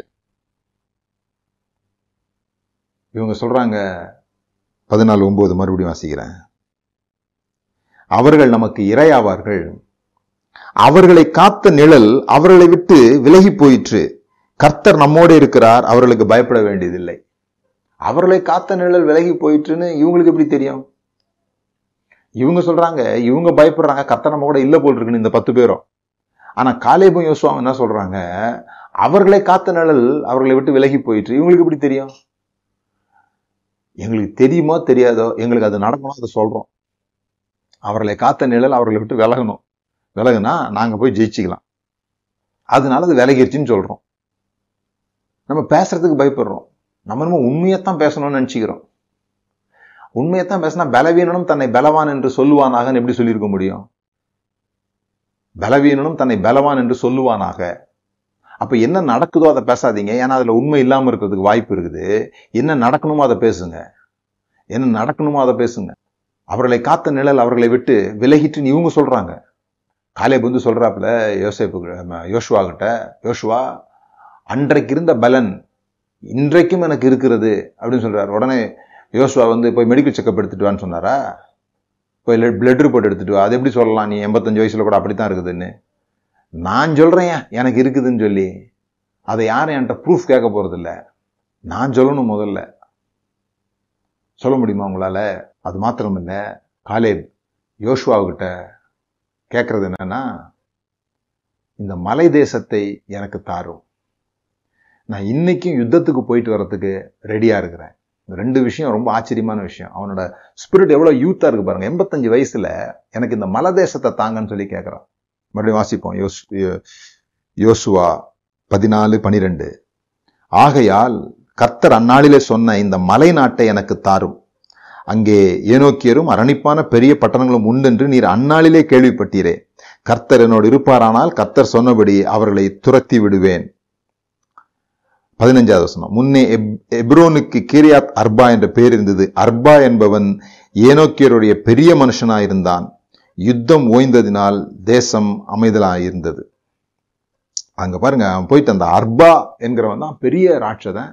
அவனுடைய பேர்ல தான் அந்த பட்டணமே. அதை போய் அவன் சுதந்திரிச்சிட்டான் 85 வயசுல. மலை தேசத்தை எனக்கு தாரும். நம்மெல்லாம் வந்து 40 வயசுல போயிட்டு வீடு பார்த்தாலே லிஃப்ட் இருக்கு அந்த முதல்ல கேட்குறாங்க. கம்பெனிக்கு எதுவும் போகணுன்னா அது என்ன 4 மாடி கட்டடம்ன்றீங்க, 4வது மாடியில் இருக்குதுன்றீங்க. அந்த வேலை எனக்கு வேணாம். ஏன்னா 4 மாடி யார் ஏறி இறங்குறது? லிஃப்ட் இருக்குதா? அப்படிதான் கேட்குறோம். இவன் 85 வயசுல மலை தேசத்தை தாங்கன்றான். எது டஃப்பான விஷயமோ அதை எனக்கு தாங்கன்றான். அந்த ரிஸ்க் எடுக்கிற அந்த ஸ்பிரிட் இருக்கு பாருங்க, அதுதான் நம்மளை இளமையாக வைத்துக் கொள்கிறது. இன்றைக்கு நான் யுத்தத்துக்கு போக்குவரத்தமாக இருக்கிறேன். ஆண்டவரே, எனக்கு பிரச்சனையே இல்லாமல் பார்த்துங்கப்பா, எனக்கு பிரச்சனைகள் இல்லாமல் ஒரு சுகமான வாழ்வு எனக்கு உண்டாகட்டும் ஆண்டவரே. அப்படி ஜோம் பண்ணுறது காலேபினுடைய வேலை கிடையாது. காலேபினுடைய வேலை எனக்கு ஆகாரம் நிறையா வேணும், என் எதிரிக்கு தான் என்னுடைய ஆகாரம், அந்த ராட்சதர்கள் தான் என்னுடைய ஆகாரம், என்னுடைய பிரச்சனைகள் தான் என்னுடைய ஆகாரம், அதெல்லாம் சாப்பிட்டா தான் நான் நல்லா ஸ்ட்ரென்த்தனாக வளருவேன். ஆகவே வரட்டும், பிரச்சனைங்க வரட்டும், அதை நான் பார்த்துக்கிறேன் அப்படிங்கிற ஒரு எண்ணம் இருக்குது பாருங்கள். அதனால தான் பிரசங்கி 12ல் சொல்லியிருக்குது, மேட்டுக்கான அச்சம் தோன்றும் முன்னமே. இதெல்லாம் வயசானது, மேட்டுக்கான அச்சம் தோன்றுறது. அதில் நிறையா விஷயங்கள் சொல்லியிருக்குது, அதை பார்ப்போம். பிரசங்கியில், எனக்கு பிரியமானவைகள் அல்ல என்று நீ சொல்லும் வருஷங்கள் சேராததற்கு முன்னும். எனக்கு பிரியமானதல்ல. இப்போ இந்த 2 பேரும் சரி, இந்த 10 பேரும் சரி, பார்த்துட்டு இந்த தேசத்தை பற்றி என்ன சொன்னாங்க? நல்ல தேசம்தான் சொன்னாங்க. மனசுக்குள்ளே 2 பேருக்குமே பிடிக்கும் தான். ஆனால் இந்த வயதான ஆவி என்ன சொல்லுது? அதெல்லாம் இப்போ போய் வேணாம்ப்பா, எனக்கு அதெல்லாம் பிடிக்கல, எனக்கு அதெல்லாம் பிடிக்கும் தான், இப்போ என்னால் சாப்பிட முடியாது, அதனால் என்ன சொல்கிறேன், இப்போ என்னால் போய் சுதந்திரிக்க முடியாது, அதனால் நான் என்னென்னு சொல்லி ஒதுங்கிக்கிறேன்னு சொன்னால் எனக்கு பிடிக்கல. எனக்கு இப்போ ஒரு வயதானவர் இருக்கிறாரு, பல்லே இல்லை, அவருக்கு முறுக்கு பிடிக்குமானா பிடிக்கும், ஆனால் அவர் இப்போ கடித்து சாப்பிட முடியாதுன்னு என்ன சொல்லிடுறாரு, அதெல்லாம் எனக்கு பிடிக்கிறது இல்லைப்பா இப்போ அப்படின்னுடுறாரு. அந்த மாதிரி நிறைய விஷயம் நம்ம சொல்கிறோம். எனக்கு பிரியமானவைகள் அல்ல என்று நீ சொல்லும் வருஷங்கள் சேராதற்கு முன்னும், மழைக்கு பின் மேகங்கள் திரும்ப திரும்ப வராததற்கு முன்னும், வீட்டு காவலாளிகள் தள்ளாடி. அதை இதெல்லாம் வந்து சரீரத்தில் உள்ள விஷயங்களை பற்றி சொல்லியிருக்கு. 5வது வசனத்தில், மேட்டுக்காக அச்சம் உண்டாகி வழியிலே பயங்கள் தோன்றி. மேட்டுக்காக அச்சம் உண்டாகி வழியிலே பயங்கள் தோன்றி. இதெல்லாம் தான் அந்த வயதானத்திற்கான அடையாளம். வெறும் சரீரத்தில் மாத்திரமில்லை, ஆவியில். அப்போ ஆவியில் நீங்கள் உறுதியாக இருக்கணும், ஆவியில் நீங்கள் இளமையாக இருக்கணும், வேற ஆவி உடையவர்களாக இருக்கணும்னா நீங்கள் துதிக்கிற கூட்டமாக இருக்கணும், நீங்கள் எந்த ஒரு காரியத்திலையும் ஜெயத்தை யோசிக்கிறவர்களாக இருக்கணும், பயத்தை யோசிக்கிறவர்களாக அல்ல, ஜெயத்தை யோசிக்கிறவர்களாக இருக்கணும். கர்த்தர் நம்ம கூட இருக்கிறாரு, ஆகவே உடனே எளிதாய் இதை சுதந்திரித்து கொள்ளலாம். நான் இதில் ஜெயிப்பேன், இதை நான் வந்து கர்த்தரை நம்பி உள்ளே இறங்குறேன், அந்த மாதிரி விஷயங்களை நீங்கள் பேசுகிறவர்களாக இருக்கணும். எக்ஸ்கியூஸ் சொல்கிறவங்களா இருக்காதீங்க, எதுக்கு எடுத்தாலும் அது ஏன் மூடி சாக்கு போக்கு சொல்கிறவங்களா இருக்காதீங்க. ஒருத்தர் வந்து கேட்டாரான், எப்பா உன் காரை கொஞ்சம் கொடுப்பா, இன்னைக்கு நான் அவசரமாக வெளியே போகணுன்னு கேட்டாரான். அந்த ஆள் சொன்னாரான், இல்லை இன்னைக்கு எங்கள் வீட்டில் உப்புமா செஞ்சிட்ருக்காங்க, அதனால் உனக்கு கார் தர முடியாதுன்னு சொன்னாரான். இந்த ஆள் ஆச்சரியமாயிட்டார், ஏன் உப்புமா செய்கிறதுக்கும் கார் தராதுக்கும் என்னையா சம்மந்தம்னு கேட்டாரான். இந்த மாதிரி உனக்கு கார் தரக்கூடாதுன்னு நான் முடிவு பண்ணிட்டேன், அப்புறமா என்ன காரணம் சொன்னால் இப்போ என்ன காரணம் சொன்னால் என்ன, உனக்கு கார் தரக்கூடாதுன்னு நான் முடிவு பண்ணிட்டேன்னு சொன்னார். அது மாதிரி ஒரு விஷயத்த செய்யக்கூடாதுன்னு நம்ம முடிவு பண்ண பிறகு தான் கண்ட காரணத்தையும் சொல்லிட்டு இருக்கிறோம். செய்யணும்னு முடிவு பண்ணிட்டா செய்வோம், அவ்வளோதான். செய்யக்கூடாதுன்னு முடிவு பண்ணிட்டா ஏதாவது ஒரு காரியத்தை அது ஒரு சாக்கு போக்கா ஒரு காரணமாக சொல்லுவோம். இது அப்படி இருக்குது, இது இப்படி இருக்குது, அதனால் முடியாது, இதனால் முடியாதுன்னு சொல்லி பாசிட்டிவ் ஆட்டிடியூட் முதல்ல துதி. ரெண்டாவது அந்த துதியினால் என்ன உண்டாகும்னா மனம் மறுரூபமாகி இருக்கும். அதனால் வித்தியாசமாக சிந்திக்க ஆரம்பிப்போம், சாதகமாக சிந்திக்க ஆரம்பிப்போம், பிறகு சாதகமாக பேச ஆரம்பிப்போம், உடனே எளிதாய் அந்த மாதிரி சாதகமாக பேச ஆரம்பிப்போம். மூணாவது விஷயம். நாலாவது விஷயம், யுத்தத்துக்கு ஆயத்தமாக இருப்போம். பிரச்சனைகளை கண்டு பயப்பட மாட்டோம், பிரச்சனைகள் வரக்கூடாதுன்னு யோசிக்க மாட்டோம். வந்துருச்சுன்னா ஓகே, ரெடி டு ஃபைட். நான் யுத்தத்திற்கு போக்கும் வரத்துமாக இருக்கிறேன், அதற்கான பலன் எனக்கு இருக்கிறது. என்னைக்கு தான் இந்த பிரச்சனைகள் முடியுமோ, என்னைக்கு தான் போராட்டங்கள் முடியுமோ, இது மாதிரிலாம் பேச மாட்டோம். அதுதான் ஆகாரமாகவே எடுத்துப்போம். அவர்கள் நமக்கு இரையாவார்கள். எல்லாத்த விட முக்கியமாக மலை தேசத்தை கேட்குறவங்களா இருப்போம். Taking risk, possessing land. ஏன் இந்த லேண்டை ஏன் அவன் அவ்வளோ முக்கியத்துவப்படுத்துகிறான்? எனக்கு அன்னைக்கு அதுதான் இன்ஹெரிட்டன்ஸ், அதுதான் அவனுடைய வாக்கு தத்துவம். நம்முடைய வாக்கு தத்துவம் என்ன தெரியுமா? இளைப்பாறுதலுக்கு நுழையாது. அவங்க அன்னைக்கு எப்படி கானான் என்கிற லேண்டை பார்த்தாங்களோ அதுபோல் நம்முடைய லேண்ட் எது தெரியுமா? கர்த்தருக்குள்ளே இளைப்பாறுகிறது. அது பற்றி நம்ம பிறகு கேட்போம். இளைப்பாறுதல் தான் ஒரு கிறிஸ்தவனுடைய சுதந்திரம். அவன் சுதந்திரிக்க வேண்டியதே ரெஸ்ட் தான். அவன் சுதந்திரிக்க வேண்டியதே இளைப்பாறுதல். இளைப்பாறுதல்னா அந்த இதெல்லாம் இல்லாமல் இருக்குது அப்படின்னு நான் சொல்லலை. அர்பா இல்லாமல் இருக்கிறான், ஏனோக்கு புத்திரர் அங்கே இல்லாமல் இருக்கிறாங்கன்னு நான் சொல்லலை. அவங்களெல்லாம் விரட்டி விடுறது தான் நமக்கு இளைப்பாறுதலே. குறித்து பிறகு பார்ப்போம். ஆனால் இந்த வாரத்தில் நான் உங்களுக்கு சொல்லுது, உங்கள் ஆவியை இளமையாக வைத்துக் கொள்ளுங்கள். வேறே ஆவி உடையவர்களை தேவன் தேடுகிறார். நீங்கள் வேறே ஆவி உடையவர்களாக இருப்பீர்களானால் உங்களுடைய சுதந்திரத்தை நீங்கள் சுதந்திரித்துக் கொள்ள முடியும். பிதாவே, இந்த நாளுக்காக உமக்கு நன்றி. கர்த்தாவே, இந்த நாளில் நீர் எங்களோடு பேசின வார்த்தைகளுக்காக ஸ்தோத்திரம். நாங்கள் துதியின் ஆவியை உடையவர்களாக, இளைப்பாறுதலை சுதந்திரிக்கிறவர்களாக, எங்களுடைய ஸ்பிரிட் டிஃப்ரெண்ட் ஸ்பிரிட்டா, பாசிட்டிவ் ஆட்டிடியூடா, பாசிட்டிவ் வார்த்தைகளை பேசுகிறவர்களாக, எங்களுக்கு சாதகமானவைகளை பேசுகிறவர்களாக, எது நடக்க வேண்டுமோ அதை பேசுகிறவர்களாக, எங்கள் நாவில் ஒரு மாற்றம் உண்டாகட்டும். நாவை கட்டுப்படுத்த ஒரு மனிதனாலும் முடியாது. ஆனால் தேவரீர் எங்கள் நாவை நீர் கட்டுப்படுத்தும்படியாக எங்களை ஆவியினாலே நிரப்பி இருக்கிறதற்காக ஸ்தோத்திரம் ஆண்டவரே. கர்த்தாவே, இந்த நாவை நீர் எங்களுக்கு மாற்றுகிறதற்காக உமக்கு நன்றி. எங்கள் வார்த்தைகள் மாற்றப்படுகிறதற்காக நன்றி. சோகங்கள், துக்கங்கள், கசப்புகள், முறுமுறுப்புகள், இந்த வயோதிப அடையாளங்கள் எங்களை விட்டு நீங்கி இருக்கும்படியாக நாங்கள் ஜெபிக்கிறோம் ஆண்டவரே. கர்த்தாவே, நாங்கள் யுத்தத்திற்கு போக்கும் வரத்துமாய் இருக்கிற பலனை உடையவர்களாக இருக்கிறோம் என்கிற வெளிச்சம் எங்களுக்கு உண்டாகட்டும். மலை தேசத்தை எங்களுக்கு தாரும் என்று சொல்லி எங்களுக்காக வாக்கு பண்ணப்பட்டவைகள் எங்களுக்கு, அது எவ்வளவு கடினமானதாக இருந்தாலும், எவ்வளவு உயர்வானதாக இருந்தாலும், எவ்வளவு உயரத்தில் இருந்தாலும், மேட்டுக்கான அச்சத்தை நாங்கள் தகர்த்தெறியக்கூடிய இளமையின் ஆவி உடையவர்களாக அவைகளை சுதந்திரிக்க நாங்கள் புறப்படுகிறோம் என்று சொல்லி ஜெபிக்கிறோம் ஆண்டவரே. பசுத்தாவியானவர் எங்களுக்கு ஞாபகப்படுத்தி இருக்கிறதுக்காக நன்றி. எங்களோடு கூட இருந்து எங்கள் ஆவியை புதுப்பிக்கிறதுக்காக உமக்கு ஸ்தோத்திரம். இயேசுவின் நாமத்தினால் பிதாவே. இந்த வார்த்தைகளினாலே கர்த்தர் உங்களை ஆசீர்வதித்திருக்கிறார். உங்களுடைய ஆவி உற்சாகப்படுத்தப்பட்டிருக்கிறது என்பதை நாங்கள் அறிந்திருக்கிறோம். நீங்கள் இதனால் ஆசீர்வதிக்கப்பட்டிருந்தீங்கன்னா உங்களுடைய காணிக்கைகளினாலே எங்களை ஆசீர்வதிக்கும்படி கேட்டுக்கொள்கிறோம். எப்படி காணிக்கைகள் அனுப்பணுங்கிற விவரம் கீழே இருக்குது, டிஸ்கிரிப்ஷனில் நீங்கள் பார்த்து தெரிந்து கொள்ளலாம். ஜனவரி மாதம் 2022 ஜனவரி பொங்கல் ஹாலிடேஸில் தஞ்சாவூரில் உள்ள பூண்டி மாதா ரிட்ரீட் சென்டரில் நம்முடைய பைபிள் கேம்ப் நடைபெற இருக்கிறது. அது மிகுந்த ஒரு மாற்றத்தை, வெளிச்சத்தை தருகிற ஒரு நாட்களாக அது உங்களுக்கு இருக்கும். வர விரும்புகிறவர்கள் நீங்கள் உடனே பதிவு பண்ணிக்கொள்ளலாம். இன்னும் ஒரு சில சீட்ஸ் தான் இருக்குது. நீங்கள் விசாரித்து ஒருவேளை சீட் இருந்ததுன்னா நீங்கள் பதிவு பண்ணிக்கலாம். ஒவ்வொருவரையும் வரவேற்கிறேன். கர்த்தர் உங்களை ஆசீர்வதிப்பார்.